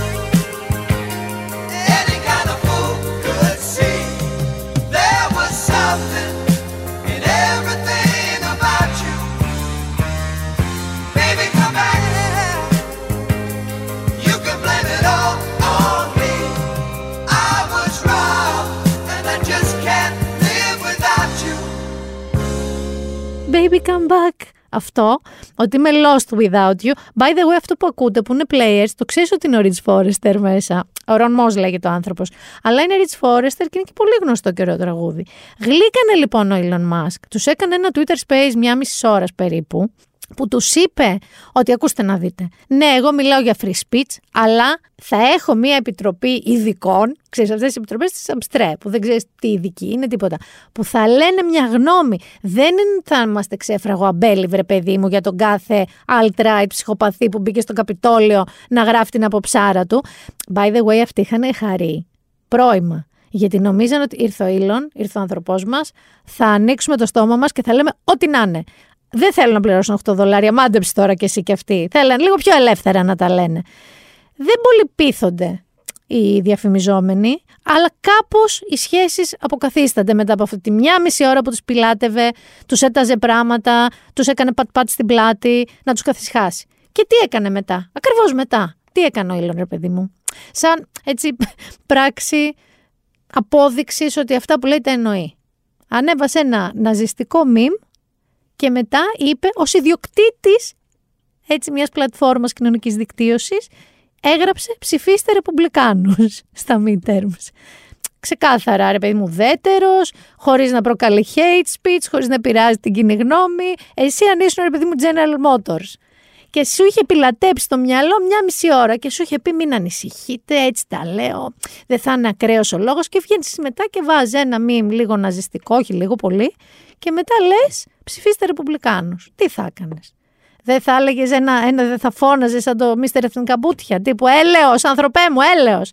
Λοιπόν, Μέχρι εδώ είμαστε για τώρα. Δεν ξέρω ακόμα. Έχει πάρει και ένα jet. Σου είπα ότι έχει πάρει και ένα ιδιωτικό jet που είναι σαν penthouse της Νέας Υόρκης. 78 εκατομμύρια νομίζω κοστίζει. Ναι, ναι, είναι λέει σαν πανάκριβο διαμέρισμα penthouse. Το πουλί το πήρε ένα μεγάλο πουλί ο Ήλον. Αλλά επειδή είπα midterms, έχουμε και άλλο σε αυτήν την κατηγορία. Έχουμε το γαριδάκι μας. Το γαριδάκι μας το οποίο είχε ετοιμαστεί τρεις μέρες τώρα ετοιμαζόταν, είχε προαναγγείλει ότι θα κάνει μια πολύ μεγάλη ανακοίνωση. Η οποία πολύ μεγάλη ανακοίνωση, μαντέψτε τι θα ήταν, ότι ξανακατεβαίνει για πρόεδρος τον ΗΠΑ. Εντάξει, για πότους. President of the United States of America. Πάμε να δούμε όμως πριν, πριν σας ζαλίσω, τι ακριβώς είναι οι ενδιάμεσες εκλογές. Γιατί το διαβάζετε και στα ελληνικά media και στα social media. Λοιπόν, οι ενδιάμεσες εκλογές γίνονται κάθε δύο χρόνια και στην πραγματικότητα οι Αμερικανοί ψηφίζουν όλες τις έδρες της Βουλής των Αντιπροσώπων και νομίζω το εν τρίτο, κάτι λιγότερο από τις μισές, πάντως, ε, από τις έδρες της Γερουσίας. Τι κάνουν αυτοί οι δύο; Είναι οι νομοθέτες. Δηλαδή, οι μεν γράφουν, τους, προτείνουν τους νόμους, η Βουλή των Αντιπροσώπων, και η Γερουσία ψηφίζει τους νόμους. Άρα στην πραγματικότητα αυτό που λέμε οι ενδιάμεσες εκλογές είναι η διαδικασία κατά την οποία οι Αμερικανοί ψηφίζουν την νομοθετική τους εξουσία. Να σας το πω χοντρικά. Θα μου πεις τώρα γιατί τι σημασία έχει αυτό όλο. Λοιπόν, οι ενδιάμεσες εκλογές σε αυτή την περίπτωση με την δημοτικότητα του Biden και των δημοκρατικών να έχει πέσει και βλέπουμε, το έχουμε πει, το έχουμε ξαναπεί, ότι παγκόσμια παρατηρείται μια στροφή στο συντηρητισμό εκτός από τη Βραζιλία που είδες έπεσε ο Μπολσονάρο και δεν το έχουμε πει αυτό, γύρισε ο Λούλα, τέλος πάντων, αλλά έφυγε ο Μπολσονάρο, αυτό είναι το βασικό. Λοιπόν, αυτή τη φορά λοιπόν οι Ρεπουμπλικάνοι σου λέει να το, είναι η στιγμή μας, είναι η ώρα μας. Πιο ψύχραιμα, όχι το γαριδάκι. Το γαριδάκι δεν ήταν ψύχραιμο. Το γαριδάκι σου λέει Κάνω comeback, καμπάκ στον έρωτα σου. Σε ερωτεύτηκα και μπράβο και μαγιά σου. Κάνω καμπάκ, καμπάκ και στο δηλώνω. Αν με πληγώσεις επί τόπου σε τελειώνω έτσι, έτσι. Μελέδη, μελέδη. Άντζελα, η οποία δίνεται και αυτή η παιδιά στο Just the Two of Us, όπως η Σερ τώρα που είπαμε ότι είναι μουσο του Ολιβιέρου Στένδερ. Μάτινα, ε, ντεκολτέ, χαμός γίνεται. Αλλά να επιστρέψουμε λίγο στον Τραμπ, ο οποίος στην ουσία είπε θα γυρίσω και με τον μπλουζάκι του Σούπερμαν που λέγα παλιά, με την πέρτα μου να ανεμίζει, θα τα πάρω όλα παραμάζωμα, είναι η στιγμή μου. Και δεν ήταν η στιγμή του. Λοιπόν, δεν έχουν ακόμα, να ξέρετε, καταλήξει. Μάλλον γέρνει προς τη Βουλή των Αντιπροσώπων να την πάρουν οι Ρεπουμπλικάνοι. Η Γερουσία ακόμα είναι θρίλερ τώρα που ηχογραφώ. Αλλά προσέξτε τώρα, γιατί είναι τεράστιος χαμένος ο Τραμπ. Ο Τραμπ αποφάσισε να στηρίξει κάποιους υποψήφιους σε διάφορες πολιτείες. Όπως καταλαβαίνετε, ήταν ο ένας πιο γραφικός από τον άλλον αυτή η υποψήφη. Μιλάμε για. Καταλαβαίνετε τώρα. Προβιές και τέτοια. Εντάξει, όχι προβιές, αλλά ούφαρχοι και σου λέει εγώ θα βγω κρατεός γιατί οι δικοί μου υποψήφοι που στηρίζω θα βγουν. Nope. Και έρχεται εδώ ο Ρον Ντεσάντης, ένας άλλος Ρεπουμπλικανός, ο οποίος είναι πιο μετριοπαθής, σε καμία περίπτωση με αυτά τα μαλλιά, πολύ καλύτερα μαλλιά αρχικά και χρώμα φυσιολογικό επιδερμίδας, αλλά και λίγο πιο μετριοπαθής στις απόψεις του. Λίγο πιο στρογγυλεμένος, λιγότερο σάικος σε αυτήν την κατάσταση και πιο στρογγυλεμένος σε επίπεδο παιδιά να το συζητήσουμε, να τα βρούμε. Αυτός λοιπόν είναι ο μεγάλος κερδισμένος στους Ρεπουμπλικάνους. Μάλιστα το πάλε ποτέ αγαπημένο Fox News που είχε τον Τραμπ Θεούλη, του είχε εκεί ένα μικρό αδριάντα και τον προσκυνάγανε πρωί μεσημέρι βράδυ, ανακήρυξαν τον Ρόντε Σάντι νέο αρχηγό του Ρεπουμπλικανικού κόμματος. Κλατς μιας σφαλιάρα στον Τραμπ. Οι φήμες λένε ότι ο Τραμπ ούρλιαζε, πώς λένε αυτά τα εξώφυλλα, ούρλιαζε η Ελένη, ούρλιαζε η Φέη, ούρλιαζε τέλος πάντων εκεί στα, δεν ξέρω σε ποια από τις επαύλεις του και έβριζε τη γυναίκα του, τους υπαλλήλους του. Ο ίδιος το διέψευσε και όταν ένα μέσο τον ρώτησε, δηλαδή θα κάνετε ακόμα κάποια ανακοίνωση, αφού ο κοινός έχετε φάει τη σφαλιάρα του αιώνα; Και είπε: Δεν βρίσκω κανένα λόγο γιατί να μην κάνω ανακοίνωση. Και τα αμερικανικά μέσα, να ξέρετε, εξηγούν ότι δεν αποκλείουν καθόλου την περίπτωση του να βάλει υποψηφιότητα και να την πει και σύντομα για να αποθαρρύνει ενδεχόμενους αντίπαλους ενώπιση το 2024. Δηλαδή μην περιμένετε ότι δεν θα το πει και ποτέ ότι θα ξανακατεύει υποψήφιος. Από όλες αυτές τώρα τις εκλογές θα μου πεις και τι να μας νοιάζει. Εντάξει, ξέρω εγώ, ίσως είναι μια υπερδύναμη. Ίσως επηρεάζουν κάπως. Άμα έχετε παρατηρήσει, ειδικά τώρα ξέρω στον πόλεμο με την Ουκρανία, επηρεάζουν, ρε παιδί μου. Καλό είναι να ξέρουμε. Το πιο ενδιαφέρον όμως story είναι το πώς γλιτώσαμε στην Πενσιλβένια. Θα μου πεις τώρα, τι μας νοιάζει, θα, θα καταλάβεις γιατί σε νοιάζει. Η Πενσιλβένια λοιπόν ήταν από τις hot πολιτείες που θα παίζονταν χοντρό παιχνίδι και ποιος θα κερδίσει, δημοκρατική ή ρεπουμπλικάνη. Εκεί λοιπόν από τους ρεπουμπλικάνους ήταν ο Μεμέτ Οζ. Ο Μεμέτ, όπως ακούτε, είναι Τούρκος, κολλητός του Ερντογάν. Πολύ κολλητός του Ερντογάν. Ο οποίος είναι και super duper και καλά γιατρός. Εντάξει, ο οποίος ήταν στο Κολούμπια, στο Χάρβαρντ, τον έχουν διώξει από παντού. Και μετά έγινε τηλεγιατρός ε, και αγαπημένος της Oprah Winfrey. Η Oprah Winfrey πριν τέσσερις μέρες ε, στήριξε τον αντίπαλό του και φτάνουμε στον αντίπαλό του. Γιατί αυτός τον κέρδισε. Λοιπόν, μιλάμε για ένα πάρα πολύ περίεργο τύπο. Ψάξτε και δείτε τον. Λέγεται Τζον Φέτερμαν. Είναι ο πιο αντισυμβατικός γερουσιαστής, μάλλον στην ιστορία του Κογκρέσου. Λοιπόν, αυτός είναι 2.05. Εντάξει, μεγάλωσε σε ένα πλούσιο προάστιο, γιατί πρώτη έτσι ενήλικη δεκαετία της ζωής του δεν χρειάστηκε ποτέ να δουλέψει, σπουδές κτλ. Αυτός λοιπόν, να ξέρετε, έπαθε έξι μήνες πριν από αυτές τις εκλογές ένα πολλαπλό και μεγάλο εγκεφαλικό. Έξι μήνες πριν, δηλαδή Μάιο, ξέρω πότε ήταν. Οι Ρεπουμπλικανοί λοιπόν, άκου τι κάνανε. Άρχισαν να τον χλεβάζουν για τον τρόπο με τον οποίο μιλούσε μετά το εγκεφαλικό. Και εκεί άρχισε να χάνεται ολοκληρωτικά η παρτίδα. Ο Οζ προσπαθούσε να τον παρουσιάσει σαν σοσιαλιστή και οι άνθρωποι που έχουν βρεθεί στη θέση του Φέτερμαν, ενώ έχουν πάθει κάτι τέτοιο ή έχουν στην οικογένειά τους κάποιον που έχει πάθει κάτι τέτοιο, και πιστέψτε με, το εγκεφαλικό είναι πολύ συχνό σε πάρα πολλές οικογένειες, ακουμπάει πολλούς ανθρώπους, αποφάσισαν να μπουν μπροστά και να αρχίσουν να σέρνουν την άμαξα του Φέτερμαν. Ο Μεμετός, ο οποίος είναι αυτό που σας λέω καρδιοθωρακοχειρουργός και τελικά τον έχουν κάνει ντροπ όλοι. Η Όπρα Winfrey που τον λάτρευε στήριξε Φέτερμαν. Και σε ό,τι αφορά τώρα το Φέτερμαν, by the way, ο Όζ έλεγε ότι δεν έχει σχέση με τον Ερντογάν. Δεν έχει σχέση. Και ότι κρατάει λέει, την τουρκική του υπηκότητα, γιατί αυτό το χαρτιπέζανε, ότι θα είναι ο πρώτος μουσουλμάνος με διπλή υπηκότητα γερουσιαστής. Ε, αυτός έλεγε ότι το κρατάει μόνο για να πηγαίνει εύκολα στην Τουρκία να βλέπει τη μανούλα του. Πολύ αυτή τη, τη, τη, μανούλα μου. Δεν ε, το πίστεψαν γιατί βγήκε ότι όχι απλά πήγε και ψήφισε στην Τουρκία, είναι και κολλητός, όπως είπαμε, του Ταγίπ. Λοιπόν, ο Φέτερμαν τελικά τον διάλεξαν, ο οποίος να ξέρετε έχει μια τεράστια και πολύ σημαντική πορεία. Κάποια στιγμή πριν τελειώσει το μεταπτυχιακό του στη διοίκηση επιχειρήσεων, έχασε τον κολλητό του φίλο σε ένα τροχαίο. Ενώ νομίζω πήγαινε να τον πάρει να πάνε γυμναστήριο, κάπου να βγούνε τέλος πάντων και δεν μπορούσε να το διαχειριστεί καθόλου μέχρι που έγινε θελοντής σε ένα πρόγραμμα μη κερδοσκοπικού οργανισμού που έχουν στην Αμερική, το Big Brothers, Big Sisters και προσπαθούν να καθοδηγήσουν νέους που έχουν ταλέντα, ικανότητες αλλά δεν έχουν τον τρόπο να πάνε ας πούμε που λέμε μπροστά. Το 1995 έγινε κοινωνικός λειτουργός και όταν η AmeriCorps, επίσης ένα ομοσπονδιακό πρόγραμμα μικρής διάρκειας για παροχή οικονομικής υποστήριξης και μεταπτυχιακής εκπαίδευσης, του πρότεινε να πάει στο Πίτσμπουργκ και να βοηθήσει παιδιά από μειονεκτικές θέσεις να συνεχίσουν, που είχαν παρατήσει τα σχολεία, δεν τελείωσαν το Λύκειο, να τους βοηθήσει να το τελειώσουν, ε, έφυγε χωρίς να το συζητήσει, πήγε. Και ενώ έκανε αυτά όλα, δηλαδή όλη αυτή τη, τη δράση, την κοινοφέλη δράση, τελείωσε και στο Harvard, το Kennedy School of Government, που είναι ας πούμε η σχολή του Harvard για τους πολιτικούς, τους επαγγελματίες πολιτικούς. Και εκεί που έγινε το μεγάλο μπραφ και άρχισε να γίνεται γνωστός, είναι όταν το 2001 δέχτηκε να κάνει στο Braddock, μια περιοχή κοντά στο Pittsburgh που είπαμε, αυτό που είχε κάνει για το AmeriCorps ως επικεφαλής μιας startup, Braddock Out of School Youth. Λοιπόν, εκείνη την εποχή λάνσαρε ξυρισμένο κεφάλι. Άρχισε να, ξέρεις, να κυκλοφορεί όπως θα τον δείτε τώρα με χούντι και τα λοιπά. Και έθεσε υποψηφιότητα για δήμαρχος της πόλης αυτής, του Braddock. Και από εκεί και πέρα θέλω να σας πω μια φοβερή ιστορία. Γιατί πολλοί Γιάννη λέμε, έλα μωρέ τώρα μια ψήφος. Δεν θα πάω, βαριέμαι. Μάντεψε με πόσο βγήκε δήμαρχος. Βγήκε με μία ψήφο την οποία ψήφο πέρασε και ένα 24ωρο για να βρουν ότι είναι έγκυροι, ότι είναι καταγεγραμμένος ψηφοφόρος κτλ. Με μία ψήφο λοιπόν βγήκε τότε δήμαρχος.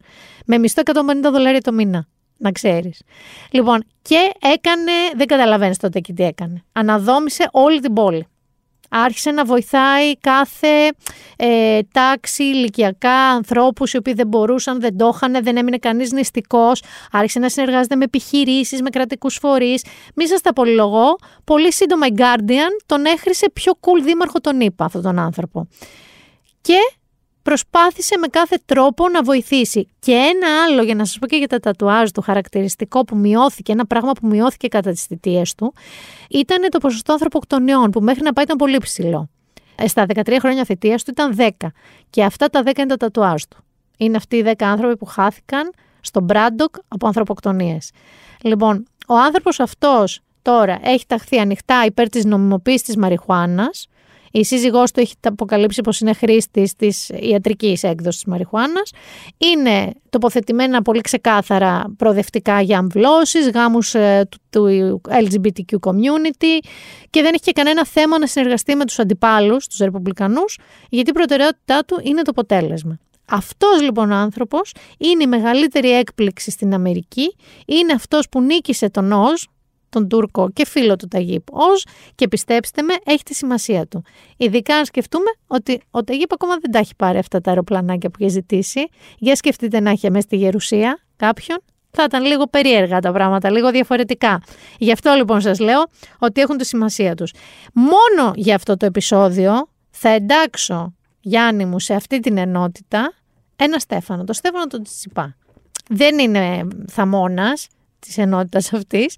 Αλλά αυτή τη φορά θέλω να σου πω ότι λίγο κάπως με έκαψε.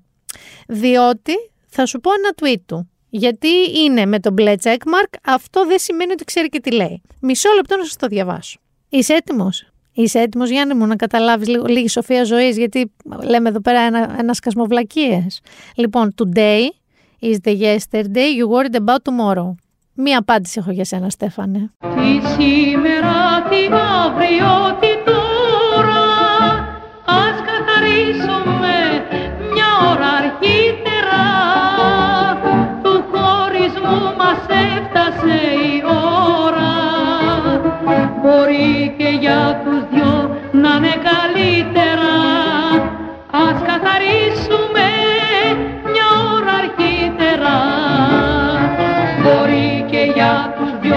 να είναι καλύτερα.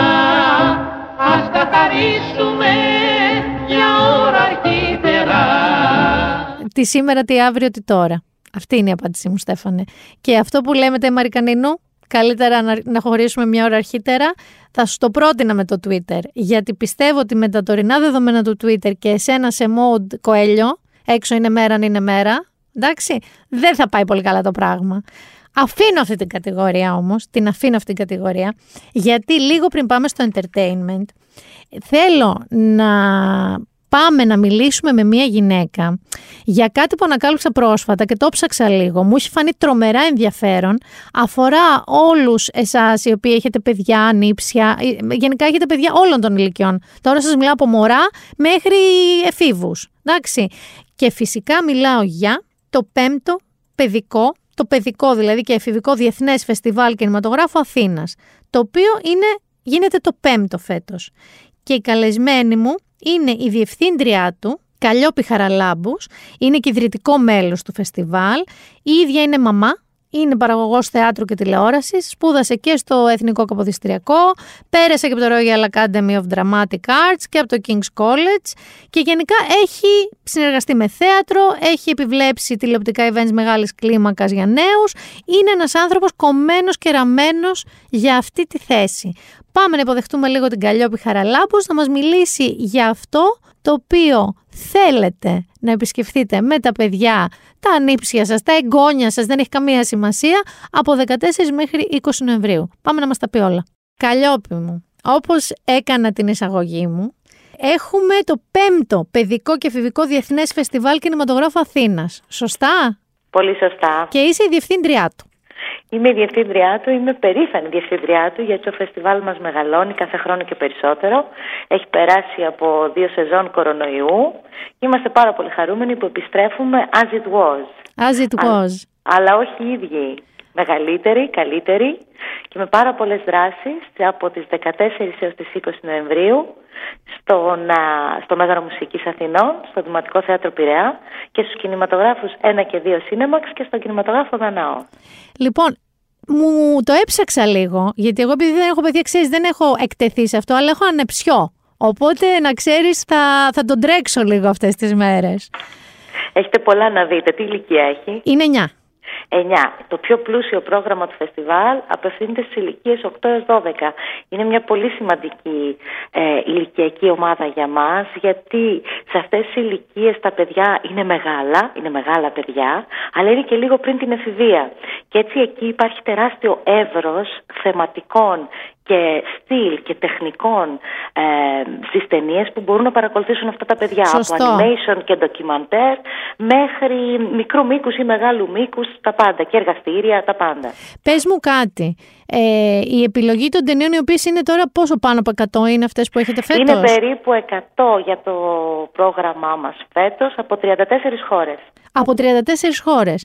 Τι πραγματεύονται, δηλαδή τι προσπαθείτε περισσότερο να βγάλετε από το είδος των ταινιών και τις ταινίες που επιλέγετε να προβάλλετε; Κοίτα, ε, Μίνα, η επιλογή των ταινιών έχει πάνω απ' όλα και κυρίαρχο ε, συ- στοιχείο το να απευθύνονται, να, η κάθε ταινία να απευθύνεται ε, στα παιδιά ανάλογα με την ηλικία στην οποία βρίσκονται. Άλλη ταινία θα επιλέξουμε να δείξουμε σε ένα παιδί τριών ετών και άλλη σε ένα έφηβο 13. Οπότε το πιο βασικό για μας είναι τα, παι- οι ταινίες που επιλέγουμε να κοιτάνε ευθεία στα μάτια τα παιδιά και να απευθύνονται με, με ισότιμο τρόπο σε εκείνα και όχι με διδακτικό τρόπο. Σωστό. Οπότε είναι το πιο σημαντικό για μας αυτό και οι ταινίες μας τις επιλέγουμε και τις κατηγοριοποιούμε αρχικά ηλικιακά για να μπορεί χρηστικά κάποιος να βρει τι θα παρακολουθήσει για τις μικρές ηλικίες, για τα παιδιά 8 έως 12 όπως είπα πριν και για τους εφήβους αλλά έχουμε και δράσεις για γονείς. Να, για πες γι' αυτό. Ε, έχουμε καταλάβει ότι επειδή πρόκειται για ένα φεστιβάλ για όλη την οικογένεια, είναι πολύ σημαντικό να μπορούμε να απευθυνόμαστε και στους ίδιους τους γονείς και να μπορούμε να τους δίνουμε λύσεις ή ιδέες για δραστηριότητες. Όπως για παράδειγμα, έχουμε γενιάσει μία προβολή που τη λέμε Baby and Me, που στην πραγματικότητα προσφέρουμε στους νέους γονείς Α, τι ωραίο. Μία προβολή για τα μωρά τους σε ένα χώρο που τον διαμορφώνουμε ειδικά με μαξιλάρια, χωρίς παπούτσια, με μια μεγάλη οθόνη που παίζουμε ένα περιεχόμενο ειδικά σχεδιασμένο για αυτή την ηλικία και που οι γονείς έχουν την ευκαιρία να δώσουν στα παιδιά τους την πρώτη τους κινηματογραφική εμπειρία χωρίς στην πραγματικότητα να αισθάνονται ότι το περιεχόμενο είναι μεγαλίστικο, είναι μεγαλύτερο για τα ίδια τα παιδιά. Και είναι μια πολύ όμορφη δράση και πολύ τρυφερή και βάζει και τα μωρά αλλά κυρίως τους γονείς τους δίνει την ευκαιρία να κάνουν μια δημιουργική δραστηριότητα με τα παιδιά τους. Ένα ωραίο bonding δημιουργικού τύπου με τα παιδιά τους. Ακριβώς και όλο και περισσότερο βλέπουμε στην Αθήνα δράσεις για μωρά και νομίζω ότι είναι ένας πολύ καλός τρόπος για να απασχολούνται τα, τα, τα παιδιά. Επίσης έχουμε ένα εργαστήριο για γονείς το οποίο απευθύνεται κυρίως σε γονείς και έχει να κάνει με τα όρια, τα υγιή όρια που μπορεί κανείς να θέσει στο παιδί του. Είναι μια συνεργασία με το Project Parenting. Είμαστε πάρα πολύ χαρούμενοι που θα δώσουμε την ευκαιρία στο να συζητηθούν διάφορες ερωτήσεις και θέματα που έχουν να κάνουν με το πώς βάζει όρια στο παιδί του. Που ξέρεις είναι ένα μεγάλο θέμα αυτό σε πάρα πολλά σπίτια. Γιατί τα όρια είναι πολύ πιο ρευστά πλέον λόγω και social media, λόγω πολλών ερεθισμάτων στα παιδιά. Είναι πολύ διαφορετικά από πιο Για παλιά. εμά τους ίδιους είναι Ακριβώς. τα όρια πιο ρευστά. Οπότε αυτό αντανακλάται απευθείας και στα ίδια μας τα παιδιά. Δεν μου λες κάτι τώρα, από άποψη θεματικών ταινιών. Ωραία, έχουμε, ας πούμε, μου είπες στο διαχωρισμό τον ηλικιακό που είναι ολόσωστο και ε, αναμενόμενο. Ε, υπάρχουν ε, κάποια έτσι πιο κοντά στη δική σου καρδιά ε, θέματα, topics που θίγονται μέσα από διάφορες ταινίες, διαφόρων στυλ που έχετε επιλέξει. Θα σου πω, ε, εμείς σταθερά από την πρώτη χρονιά και νομίζω για- θα συνεχίσουμε αρκετά χρόνια, ε, θεωρούμε ότι το- ένα, πο- μια πολύ σημαντική θεματική ε, είναι το περιβαλλον Οπότε, επειδή απευθυνόμαστε στην επόμενη γενιά, θέλουμε να επιλέγουμε ταινίες ε, μέρος των ταινιών μας, με- μέσα σε όλα μας τα προγράμματα, να υπάρχουν ταινίες οι οποίες μιλούν για τις φυσικές ομορφιές και για τη ζωτική σημασία του περιβάλλοντος και των οικοσυστημάτων.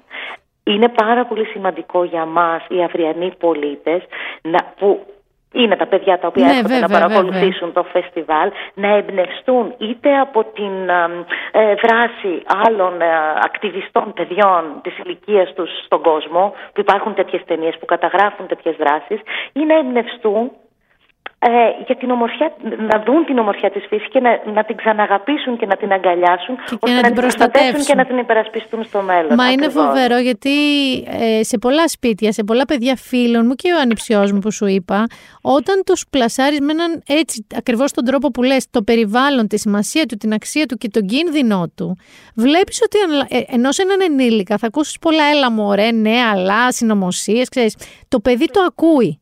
Γιατί τα παιδιά μας ευτυχώς ακόμα στις, στις μικρές ηλικίες δεν έχουν αυτόν τον κινησμό και δεν έχουν ε, φάει σε εισαγωγικά όλες τις απογοητεύσεις που εμείς οι μεγάλοι έχουμε φάει. Οπότε είναι το ιδανικό κοινό για να μιλήσεις για πράγματα τα οποία μπορούν να κάνουν τη διαφορά. Οπότε το περιβάλλον είναι μια σταθερή ε, θεματική Θεματική. στις ταινίες μας. Το άλλο που μας ενδιαφέρει πολύ σημαντικά και το κάνουμε επίσης την πρώτη χρονιά είναι το να έχουμε ίση εκπροσώπηση ανδρών και γυναικών, ειδικά στον ανδροκρατούμενο κινηματογραφικό χώρο. Μμμ. Είναι για μας σημαντικό το πρόγραμμά μας να έχει ισότιμη εκπροσώπηση. Όταν καλούμε σκηνοθέτες, επιτροπές, ε, όταν βλέπουν τα παιδιά πρωταγωνιστές, οι ιστορίες να είναι ισότιμα μοιρασμένες ανάμεσα σε κορίτσια και αγόρια πρωταγωνιστές. Ή κάτι άλλο. Η ιδέα ότι όλοι εκπροσωπούνται και μπορεί κανείς ένα μικρό κορίτσι, ένα μικρό αγόρι, ένα μικ- άλλο παιδ- ένα παιδί το οποίο ε, δεν αισθάνεται ούτε αγόρι ούτε κορίτσι, εκπροσωπείται μέσα από αυτές τις ιστορίες που παρακολουθεί. Οπότε για μας η ίση εκπροσώπηση είναι σημαντική και φέτος εισάγουμε, εισάγουμε μια νέα θεματική που την ονομάζουμε η γειτονιά μας και εκεί πάλι έχει να κάνει ακριβώς με αυτήν την ομοιομορφία. Θα έχεις παρακολουθήσει, δεν έχει σημασία αν έχει κανείς παιδιά, ξέρει ότι το οπτικοακουστικό περιεχόμενο το οποίο μας κατακλείζει είναι κυρίως ομοιόμορφο. Ναι, βέβαια. Είναι μ, παρόμοιο, να το Βέβαια. πω έτσι. Ε, ένα φεστιβάλ κινηματογράφου και ειδικά ένα φεστιβάλ κινηματογράφου για παιδιά έχει και αυτό το ρόλο να παίξει, να προτείνει, να δείξει στα παιδιά για παράδειγμα ότι οι συμμαθητές τους ή οι συνομήλικοί τους από χώρες κοντινές στην Ελλάδα, χώρες της Μεσογείου ή της Νοτιοανατολικής Ευρώπης δεν έχουν πάρα πολλές διαφορές από τα ίδια τα παιδιά. Ναι, έχεις πολύ δίκιο. Σβήνουμε από το χάρτη δηλαδή τις γραμμές και τα σύνορα γιατί στην πραγματικότητα τους δείχνουμε τους γείτονές μας και νομίζουμε ότι αυτό είναι πολύ σημαντικό. Και το Καλλιόπη, τελευταίο- ναι, για πες μου. Α, συγγνώμη, συγγνώμη. Όχι, όχι, πες μου, πες μου και το Και τελευταίο. το τελευταίο που ήθελα να πω σε σχέση πάλι με την ίση εκπροσώπηση είναι ότι φέτος αφιερώνουμε μια ενότητα του φεστιβάλ σε νέες Ελληνίδες δημιουργούς, πολυβραβευμένες, οι οποίες μας δείχνουν με μια μοναδική ματιά για τους εφήβους, για την νεανική ηλικία, ταινίες που δεν είναι κλασικά ταινίες ενηλικίωσης, όπως έχουμε συνηθίσει, αλλά είναι μια καταγραφή των οικογενειακών και φιλικών σχέσεων στη σημερινή ελληνική κοινωνία. Και αυτό το θεωρούμε πάρα πολύ σημαντικό, να, Είναι. να, ανοίγουμε- να κάνουμε χώρο για αυτούς, τους- αυτές τις δημιουργούς. Λοιπόν, μου ακούγεται ένα εξαιρετικά μελετημένο και εξαιρετικά ε, δομημένο ε, φεστιβάλ. Θεωρώ ότι όσοι γονείς, ειδικά εσείς που λέτε, μα και τι να κάνουμε τα παιδιά, να τι θα κάνετε, 14 με 20 Νοεμβρίου, ε, μπορούν να προμηθευτούν online ειστήρια.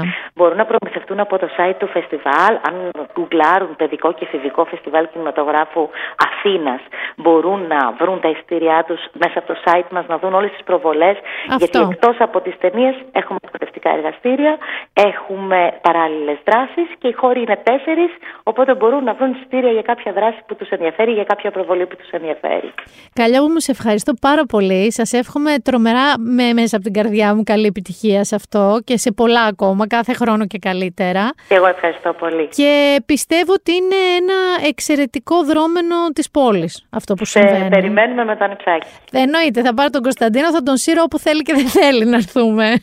Ευχαριστούμε πάρα Σε πολύ. ευχαριστώ πολύ.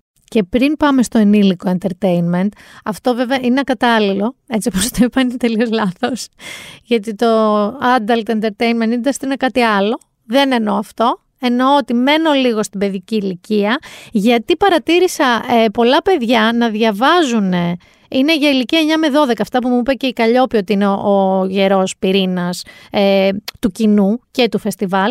Λοιπόν, ένα βιβλίο, θυμάσαι που λέγαμε για το Γιουβάλ Νοά Χαράρι, που είναι αυτός ο πάρα πολύ πια γνωστός παγκοσμίως, φιλόσοφος, ιστορικός, έβγαλε παιδικό βιβλίο, το οποίο λέγεται «Εμείς οι ασταμάτητοι». Και εννοείται το έχω παραγγείλει για τον ανεψιό μου. Άκου τώρα τι υπόθεση έχει. Από τις σαβάνες της Αφρικής μέχρι τους πάγους της Γρυλανδίας, οι άνθρωποι είναι κυρίαρχοι του πλανήτη Γη. Πώς όμως γίναμε τόσο ισχυροί; Το βιβλίο αυτό αποκαλύπτει ότι οι άνθρωποι έχουν μια υπερδύναμη και ότι την έχουν χρησιμοποιήσει για να δημιουργήσουν παράξενα και μυστηριώδη πράγματα, από φαντάσματα και πνεύματα μέχρι κυβερνήσεις και εταιρείες. Ακολουθήστε τους αρχαίους ανθρώπους στο ταξίδι που τους οδήγησε έξω από την Αφρική και μάθετε στην πορεία πόση φωτιά συρρήκνωσε στο στομάχι μας, τι λέει το ποδόσφαιρο για τους ανθρώπους και γιατί το χρήμα είναι το πιο πετυχημένο παραμύθι. Πρόκειται στην ουσία, παιδιά, για την ιστορία της ανθρωπότητας, όπως δεν την έχουμε ξανακούσει. Δηλαδή, θέλω εγώ να το διαβάσω για να καταλάβετε. Ε, με νάνου, γιγάντια.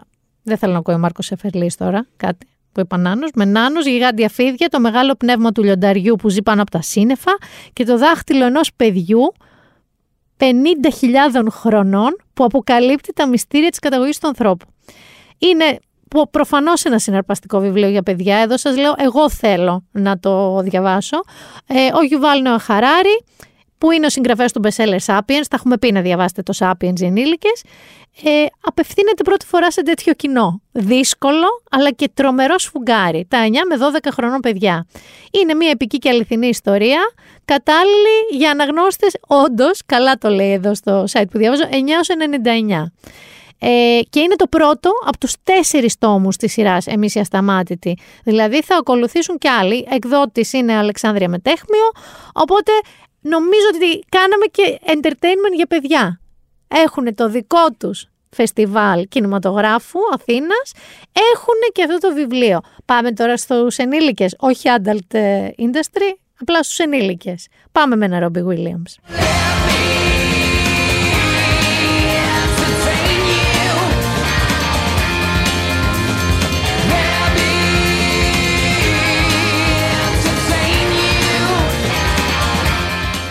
Θα ξεκινήσω από σειρές. Διότι έχω ενθουσιαστεί με κάτι που δεν είναι τελείως καινούριο. ίσως κάποιοι να το έχετε δει. Ελπίζω ότι δεν το έχετε δει πολύ όμως, γιατί θα σας το προτείνω. Λοιπόν, είναι στο Apple TV. Λέγεται Bad Sisters, κακές αδερφές. Είναι μία προσαρμογή καλύτερη από αυτή που θα κάνει ο Μάρκος Σεφέρλη στο The Office, 100% από μία βελγική σειρά που λεγόταν ε, Clan, Κλάν είναι η ομάδα, έτσι, το κλάν που λέμε. Και τι γίνεται, είναι πέντε αδερφές, έχουν ενωθεί πάρα πολύ σαν κολλητές, ρε παιδί μου, μετά το θάνατο των γονιών τους από ένα ατύχημα και είναι σε μια φάση που όλες προστατεύουν η μία την άλλη. Η μεγαλύτερη έκανε τη μαμά των υπολείπων, αλλά γενικά δεν υπάρχει περίπτωση η μία να μην προστατεύσει την άλλη. Και τι συμβαίνει Γιάννη μου στα ωραία αγαπημένα σόγια, έρχεται ένας βλαμμένος όγαμπρος. Ο άντρας λοιπόν της μιας, της Gracie, είναι για πέταμα. Δεν μπορώ να το πω πιο κομψά. Αυτό είναι το πιο κομψό που έχω για τον τύπο. Είναι για πέταμα. Είναι ένας, ένας κατάνθρωπος, επειδή από την αρχή μέχρι το τέλος. Και βρίσκεται νεκρός είναι μαύρη κομμωδία. Προσπαθούν δύο μετά, ε, πώς το λένε, αυτή έχει να πάρει αποζημίωση μετά το θάνατο του άντρα της.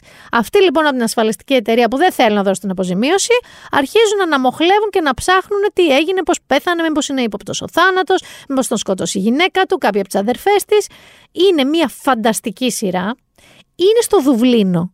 Άκου τώρα, είναι στην Ιρλανδία. Κάτι ασύλληπτα μέρη. Είναι σαν το. Το θυμάσαι το Big Little Lies που ήταν όλο αυτό το τύπου λίγο μαλλιμπού κατάσταση. Παιδιά, είναι, ε, έχει σημεία Ιρλανδία που είναι ακριβώς έτσι. Με κάτι τρελά σπίτια, φοβερά παράλια. Πάρα πάρα πολύ ωραία σειρά. Και δεν ξέρεις από πού σου έρχεται. Σε κάθε επεισόδιο, θυμηθείτε με όταν θα το βλέπετε, λες να το, αυτό είναι, αυτό είναι, τώρα γίνεται. Και δεν είναι. Και δεν είναι ούτε μετά. Και δεν είναι ούτε πιο μετά.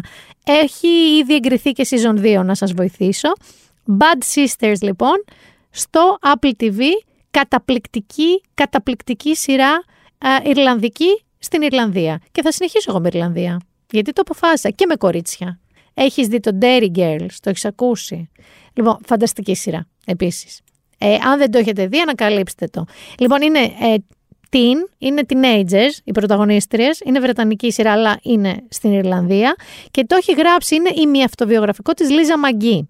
Λοιπόν, ε, και είναι εμπνευσμένο στην ουσία από τη, όταν σας λέω ημι- ημιαυτοβιογραφικό είναι ότι έχει εμπνευστεί τα experiences αυτών των κοριτσιών αυτής της παρέας ε, μεγαλώνοντας όντως στον Τέρι στη Βόρεια Ιρλανδία στα 90s όταν στην Ιρλανδία συνέβαιναν αυτό που λέγανε the troubles. Υπήρχε ένας ας πούμε διαμάχες, πόλεμος σχεδόν, εντάξει, ε, εθνικής φύσεως θα έλεγα έτσι ακροεθνικής και τα λοιπά ε, και γινόταν της κακομήρας.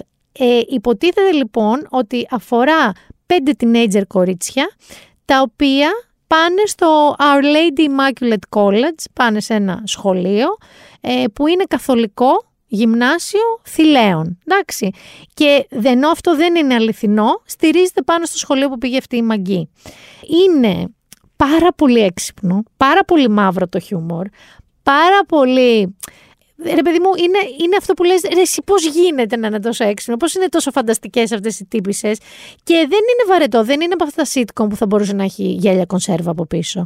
Έχει είναι ντράμε, στιγμές, έχει περιπέτεια, έχει adventure, δηλαδή προτείνω οπωσδήποτε, οπωσδήποτε να το δείτε. Λέγεται Dairy Girls. Ξεκινήστε με το Bad Sisters και περάστε στα Dairy Girls. Και τα δύο είναι feel good, γιατί έχω να σας προτείνω και μια ταινία που δεν είναι καθόλου feel good.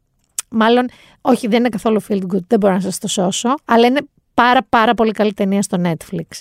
Λοιπόν, είναι το περίφημο All Quiet on the Western Front, δηλαδή ουδέ νεότερο από το δυτικό μέτωπο. Εντάξει.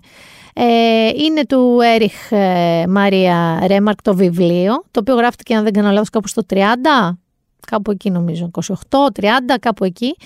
Ε, Ήδη σαν έκφραση δεν τη χρησιμοποιούμε ρε εσύ, Γιάννη πολύ συχνά. Ουδέ νεότερο από το δυτικό μέτωπο. Άμα κάποιος ερωτήσει τι έγινε ρε εσύ εκεί, ουδέ νεότερο. Το λέμε. Έχει μείνει από αυτό το βιβλίο.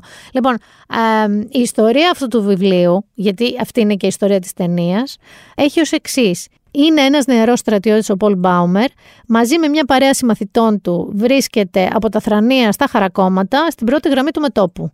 Στον πρώτο παγκόσμιο πόλεμο θα ζήσουν μόνο τη φρίκη μόνο το θάνατο, μόνο τη σκληρή πραγματικότητα της μάχης, όλες τις προσδοκίες τους να έχουν διαψευστεί, να έχουν διαλυθεί και την προδοσία. Ωστόσο αυτοί μένουν στις θέσεις τους, υπακούν εντολές, σκοτώνουν για να επιβιώσουν και είναι έτοιμοι να θυσιάσουν και τη ζωή τους για ένα πόλεμο που δεν καταλαβαίνουν καθόλου. Έχει ένα εκπληκτικό άρθρο ο Θοδωρής, ο Δημητρόπουλος στο News 24-7 ε, με τίτλο, να σας πω για να το βρείτε, είδαμε το έπος που σαρώνει στο Netflix, γιατί όντως σαρώνει στο Netflix. Το βιβλίο αυτό φυσικά θεωρήθηκε εχθρικό από τους Ναζί και είναι από αυτά που απαγόρευσαν και κάψανε. Και η πρώτη κινηματογραφική διασκευή του βιβλίου το 30 του Λιούις Μάιλστον. Επίσης, ε, τα τάγματα του Γκέμπελς μπαίνανε, διέκοπταν τις προβολές και η ταινία απαγορεύτηκε ολοκληρωτικά. Έγινε άλλη μία ταινία, μία διασκευή του βιβλίου, ε, κάπου στα 70s και φτάνουμε σε αυτό που έχει μία τεράστια διαφορά από τις προηγούμενες ταινίες. Ε, είναι από τη μεριά των Γερμανών. Είναι γερμανική διασκευή. Δύο προηγούμενες διασκευές του βιβλίου σε ταινία ήταν αμερικανικές. Ε, η σκηνοθεσία είναι του Πάτρικ Μπέργκερ. Ε, έχει κάνει το The Terror και το Your Honor από σειρές. Έχει τεχνική αρτιότητα πρεστής τηλεόρασης, εντάξει, δηλαδή ε, έχει ένα κινηματογραφικό γκλάμουρ με, σε αυτό το αντικείμενο το τραγικό. Αν θυμηθείτε το 1917 την ταινία αυτή που είχε βγει του Αμέντες, που έλεγες ε, τι φωτογραφία είναι αυτή, τι ήχη είναι αυτή. Έχει μια, ένα στιλιστικό ενδιαφέρον πολύ. Ε, αυτό που έχει και είναι πολύ ιδιαίτερο αυτή η ταινία είναι ότι δεν βλέπεις φρικοδίες ακριβώς. Αλλά βλέπεις τον τρόμο όλο, την απόγνωση, την απελπισία, τη διάψευση στα πρόσωπα παιδιά των πρωταγωνιστών που είναι μουτζουρωμένα, ματωμένα, με απομεινάρια φίλων τους, δηλαδή είναι Τώρα, γροθιά στο μάχη είναι λίγο να σας το πω αυτό, αλλά έχει μια αγνότητα η φρίκη που σου δείχνει. Δεν είναι εύκολη εντυπωσιασμή. Ε, και στην πραγματικότητα δεν σου επεξηγεί συνέχεια αυτό που έχεις να δεις. Με αυτή τη λογική, εντάξει, είναι αντιπολεμική 100% ταινία. Παρά το ότι ο Τρυφό έχει πει ότι δεν υπάρχει ακριβώς αυτό που λέμε αντιπολεμική ταινία, γιατί κάθε τι που μπαίνει στη μεγάλη οθόνη ή στη μικρή οθόνη δίνει ένα γκλάμουρ, δίνει ένα λούστρο στις καταστάσεις. Άρα, μια αντιπολεμική ταινία δεν είναι ακριβώς αντιπολεμική. Λοιπόν, εγώ σας το συστήνω ανεπιφύλακτα. Δεν θα περάσετε καλά. Θα το πω. Δεν είναι ευχάριστο. Είναι σοκαριστικό, είναι βάναυσο, είναι ηρωνικό. Ε, δεν ξέρω, είναι κάτι που θα το θυμάστε. Θα θυμάστε πάρα πολύ καιρό κάποιες σκηνές και καμία από αυτές τις σκηνές, Γιάννη, δεν είναι μάχες. Κατάλαβες με ποια λογική. Δεν είναι πολεμικές σκηνές. Θυμηθείτε με και δείτε το. Και παρεπιπτόντως, περνώντας λοιπόν στα βιβλία, εντάξει, επειδή με ρώτησε αυτή η φίλη κάποια στιγμή, λέει να τους δώσω τα κατά τη γνώμη μου 10 πιο κλασικά βιβλία να έχει διαβάσει κάποιος. Δεν μπορείς να μου κάνεις κάτι χειρότερο από αυτό, να ξέρεις εμένα. Να μου πεις να κάνω shortlist από κάτι που είναι ένας ωκεανός πιθανότητων. Δηλαδή να μου πεις τώρα εμένα να κάτσω να σκεφτώ Βρετανούς, Αμερικανούς, παγκόσμιους, Έλληνες συγγραφείς, κλασικά μυθιστορήματα και να σου πω 10, καλύτερα σκότωσέ με. Όμως, με αφορμή τώρα αυτό που σας είπα, θα σας προτείνω 100% να ψάξετε να βρείτε το ουδέν νεότερο από το δυτικό μέτωπο. Δεν είναι εύκολο να το δείτε. Ε, δεν ξέρω δηλαδή αν έχει επανακυκλοφορήσει ή θα λόγω ίσως της ταινίας. αλλά ψάξτε το, ε, έχει μεταφραστεί σε 45 γλώσσες, εντάξει, ε, είναι, είναι από τα classics αυτό το βιβλίο το «Δεν νέο τώρα από το δυτικό μέτωπο» του Έριχ Μαρία Ρεμάρκ. Ε, δεν ξέρω, δεν μπορώ, μπορώ να τσεκάρω να σας πω στο επόμενο επεισόδιο αν υπάρχει. Νομίζω ότι το έχω δει online. Αλλά αυτό που θα σας πω μετά που είναι από εξίσου, νομπελίστα μάλιστα συγγραφέα και πάρα πολύ βραβευμένο και πάρα πολύ με ένα έργο του κλασικό, θα το βρείτε γιατί μόλις ε, επανακυκλοφόρησε, αν είχε ποτέ κυκλοφορήσει στα 80's που γράφτηκε. Λοιπόν, λέγεται, είναι το πρώτο, πώς σας είπα και για το Χαράρι ότι είναι το πρώτο από τα τέσσερα, αυτό που σας λέω τώρα είναι το πρώτο από τα τρία. Ο συγγραφέας είναι ο William Golding. Ο William Golding πήρε Νόμπελ λοιπόν το 83 συνολικής προσφοράς. Το βιβλίο για το οποίο θα σας μιλήσω πήρε το Booker, το βραβείο Booker το 80 και το κλασικό του έργο που σας λέω, το William Golding, δεν υπάρχει ούτε ένας που δεν το έχω προτείνει. Σε κάποιους ανθρώπους μπορείς να πεις ότι του ζάλισα κιόλας να το διαβάσουν. Είναι ο Άρχοντας των Μυγών. Το Lord of the Flies. Μικρό, υπερσημαντικό και υπεραξέχαστο, αν το διαβάσετε. Το οποίο θα σας θυμίσει κάποιες σειρές που έχετε δει, αν έχετε δει το The Wild, το Yellow Jackets, γιατί είναι μια παρέα μικρών παιδιών που με κάποιο τρόπο, παιδιών εκεί 10 χρονών, έτσι, βρίσκονται μόνοι τους σε ένα νησί. Και δομείται μια κοινωνία κοντινή στη δική μας, με όλες τις εκφάνσεις της, όλα τις τα άκρα και τις μέσες, αλλά από δεκάχρονα παιδιά. Αυτό είναι ο άρχοντας των μυγών. Θα το βρείτε 100%, πάρτε το.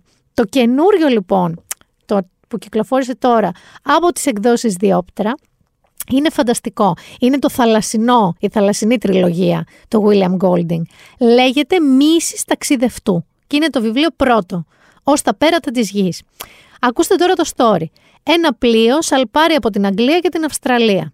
Είναι τα πρώτα χρόνια του 19ου αιώνα και το ταξίδι από τη μία άκρη του κόσμου στην άλλη είναι χάιντε χάιντε, μακρύ και δύσκολο. Ο νεαρός Έντμουν Τάλμποτ, για να περάσει την ώρα του, κρατάει ένα ημερολόγιο που προορίζεται να διαβαστεί από τον νονό του στην Αγγλία. Άλλοτε με χιούμορ και άλλοτε απαξιωτικά, περιγράφει τις εντάσεις που σιγοβράζουν ανάμεσα σε αξιωματικούς, ναύτες, στρατιώτες και μετανάστες που στηβάζονται όλοι πάνω στο παλιό πλοίο για να πάνε από την Αγγλία στην Αυστραλία, είναι μετανάστες.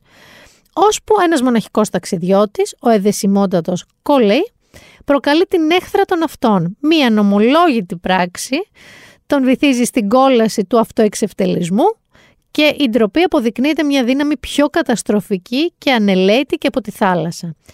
Ο νομπελίστας, λέει William Golding, από το πιστόφυλλο διαβάζω, δημιουργεί στο κατάστρωμα του πλοίου μια μικρογραφία της αγγλικής κοινωνίας της εποχής με τις ταξικές διακρίσεις και την ηθική υποκρισία της. Ένα βιβλίο οξυδερκές και πολύ αστείο θα σας πω σε στιγμές και επίκαιρο και ταυτόχρονα ένα ύμνο στη θάλασσα και τα μακρινά ταξίδια που πήρε το βραβείο Μπούκερ όπως σας είπα το 1980. Θα προσθέσω σε αυτό το σημείο ότι το έχει μεταφράσει μια εξαιρετική μεταφράστρια που έχουμε, η Μαργαρίτα Ιζαχαριάδου, οπότε είναι εγγύηση αυτό που σας λέω, δηλαδή αξίζει όσο και στην αρχική του, στη μητρική του γλώσσα το βιβλίο 100%. Άρα, διαβάστε, δείτε και διαβάστε ή κάντε ένα από τα δύο, το ουδέ νεότερο από το δυτικό μέτωπο και για λίγο πιο fun reading, λίγο πιο θαλασσινά ταξίδια, έτσι να σας ταξιδέψει, πάμε για μίσεις ταξιδευτού του William Golding. Δεν θα σας πω άλλο ένα βιβλίο που είχα σκεφτεί, κάτι να κρατήσω και για την επόμενη φορά. Ήταν το Been There Done That, ήταν η Μίνα Μπυράκου. Θεσσαλονίκη, να ξέρετε, σας έρχομαι τώρα και στείλτε μου άμα είστε εκεί ή είστε από εκεί ή ξέρετε κάτι για εκεί ή πήγατε πρόσφατα κανένα ωραίο tip για το που να φάω. Γιατί έχω μάθει Γιάννη, έχουν ανοίξει λέει εστιατοριάρες και θα ξανανεύω ξέρεις πότε. Όταν ανοίξει η αγορά του Μοδιάνου. Θα φάω την αγορά του Μοδιάνου. Stand προς stand. Λοιπόν, γιατί εδώ κανένα heroin sick. Τα πάμε, μην το ξανασυζητάμε και πουθενά εκεί έξω. Πολλά φιλιά, να προσέχετε. Ραντεβού την επόμενη Παρασκευή.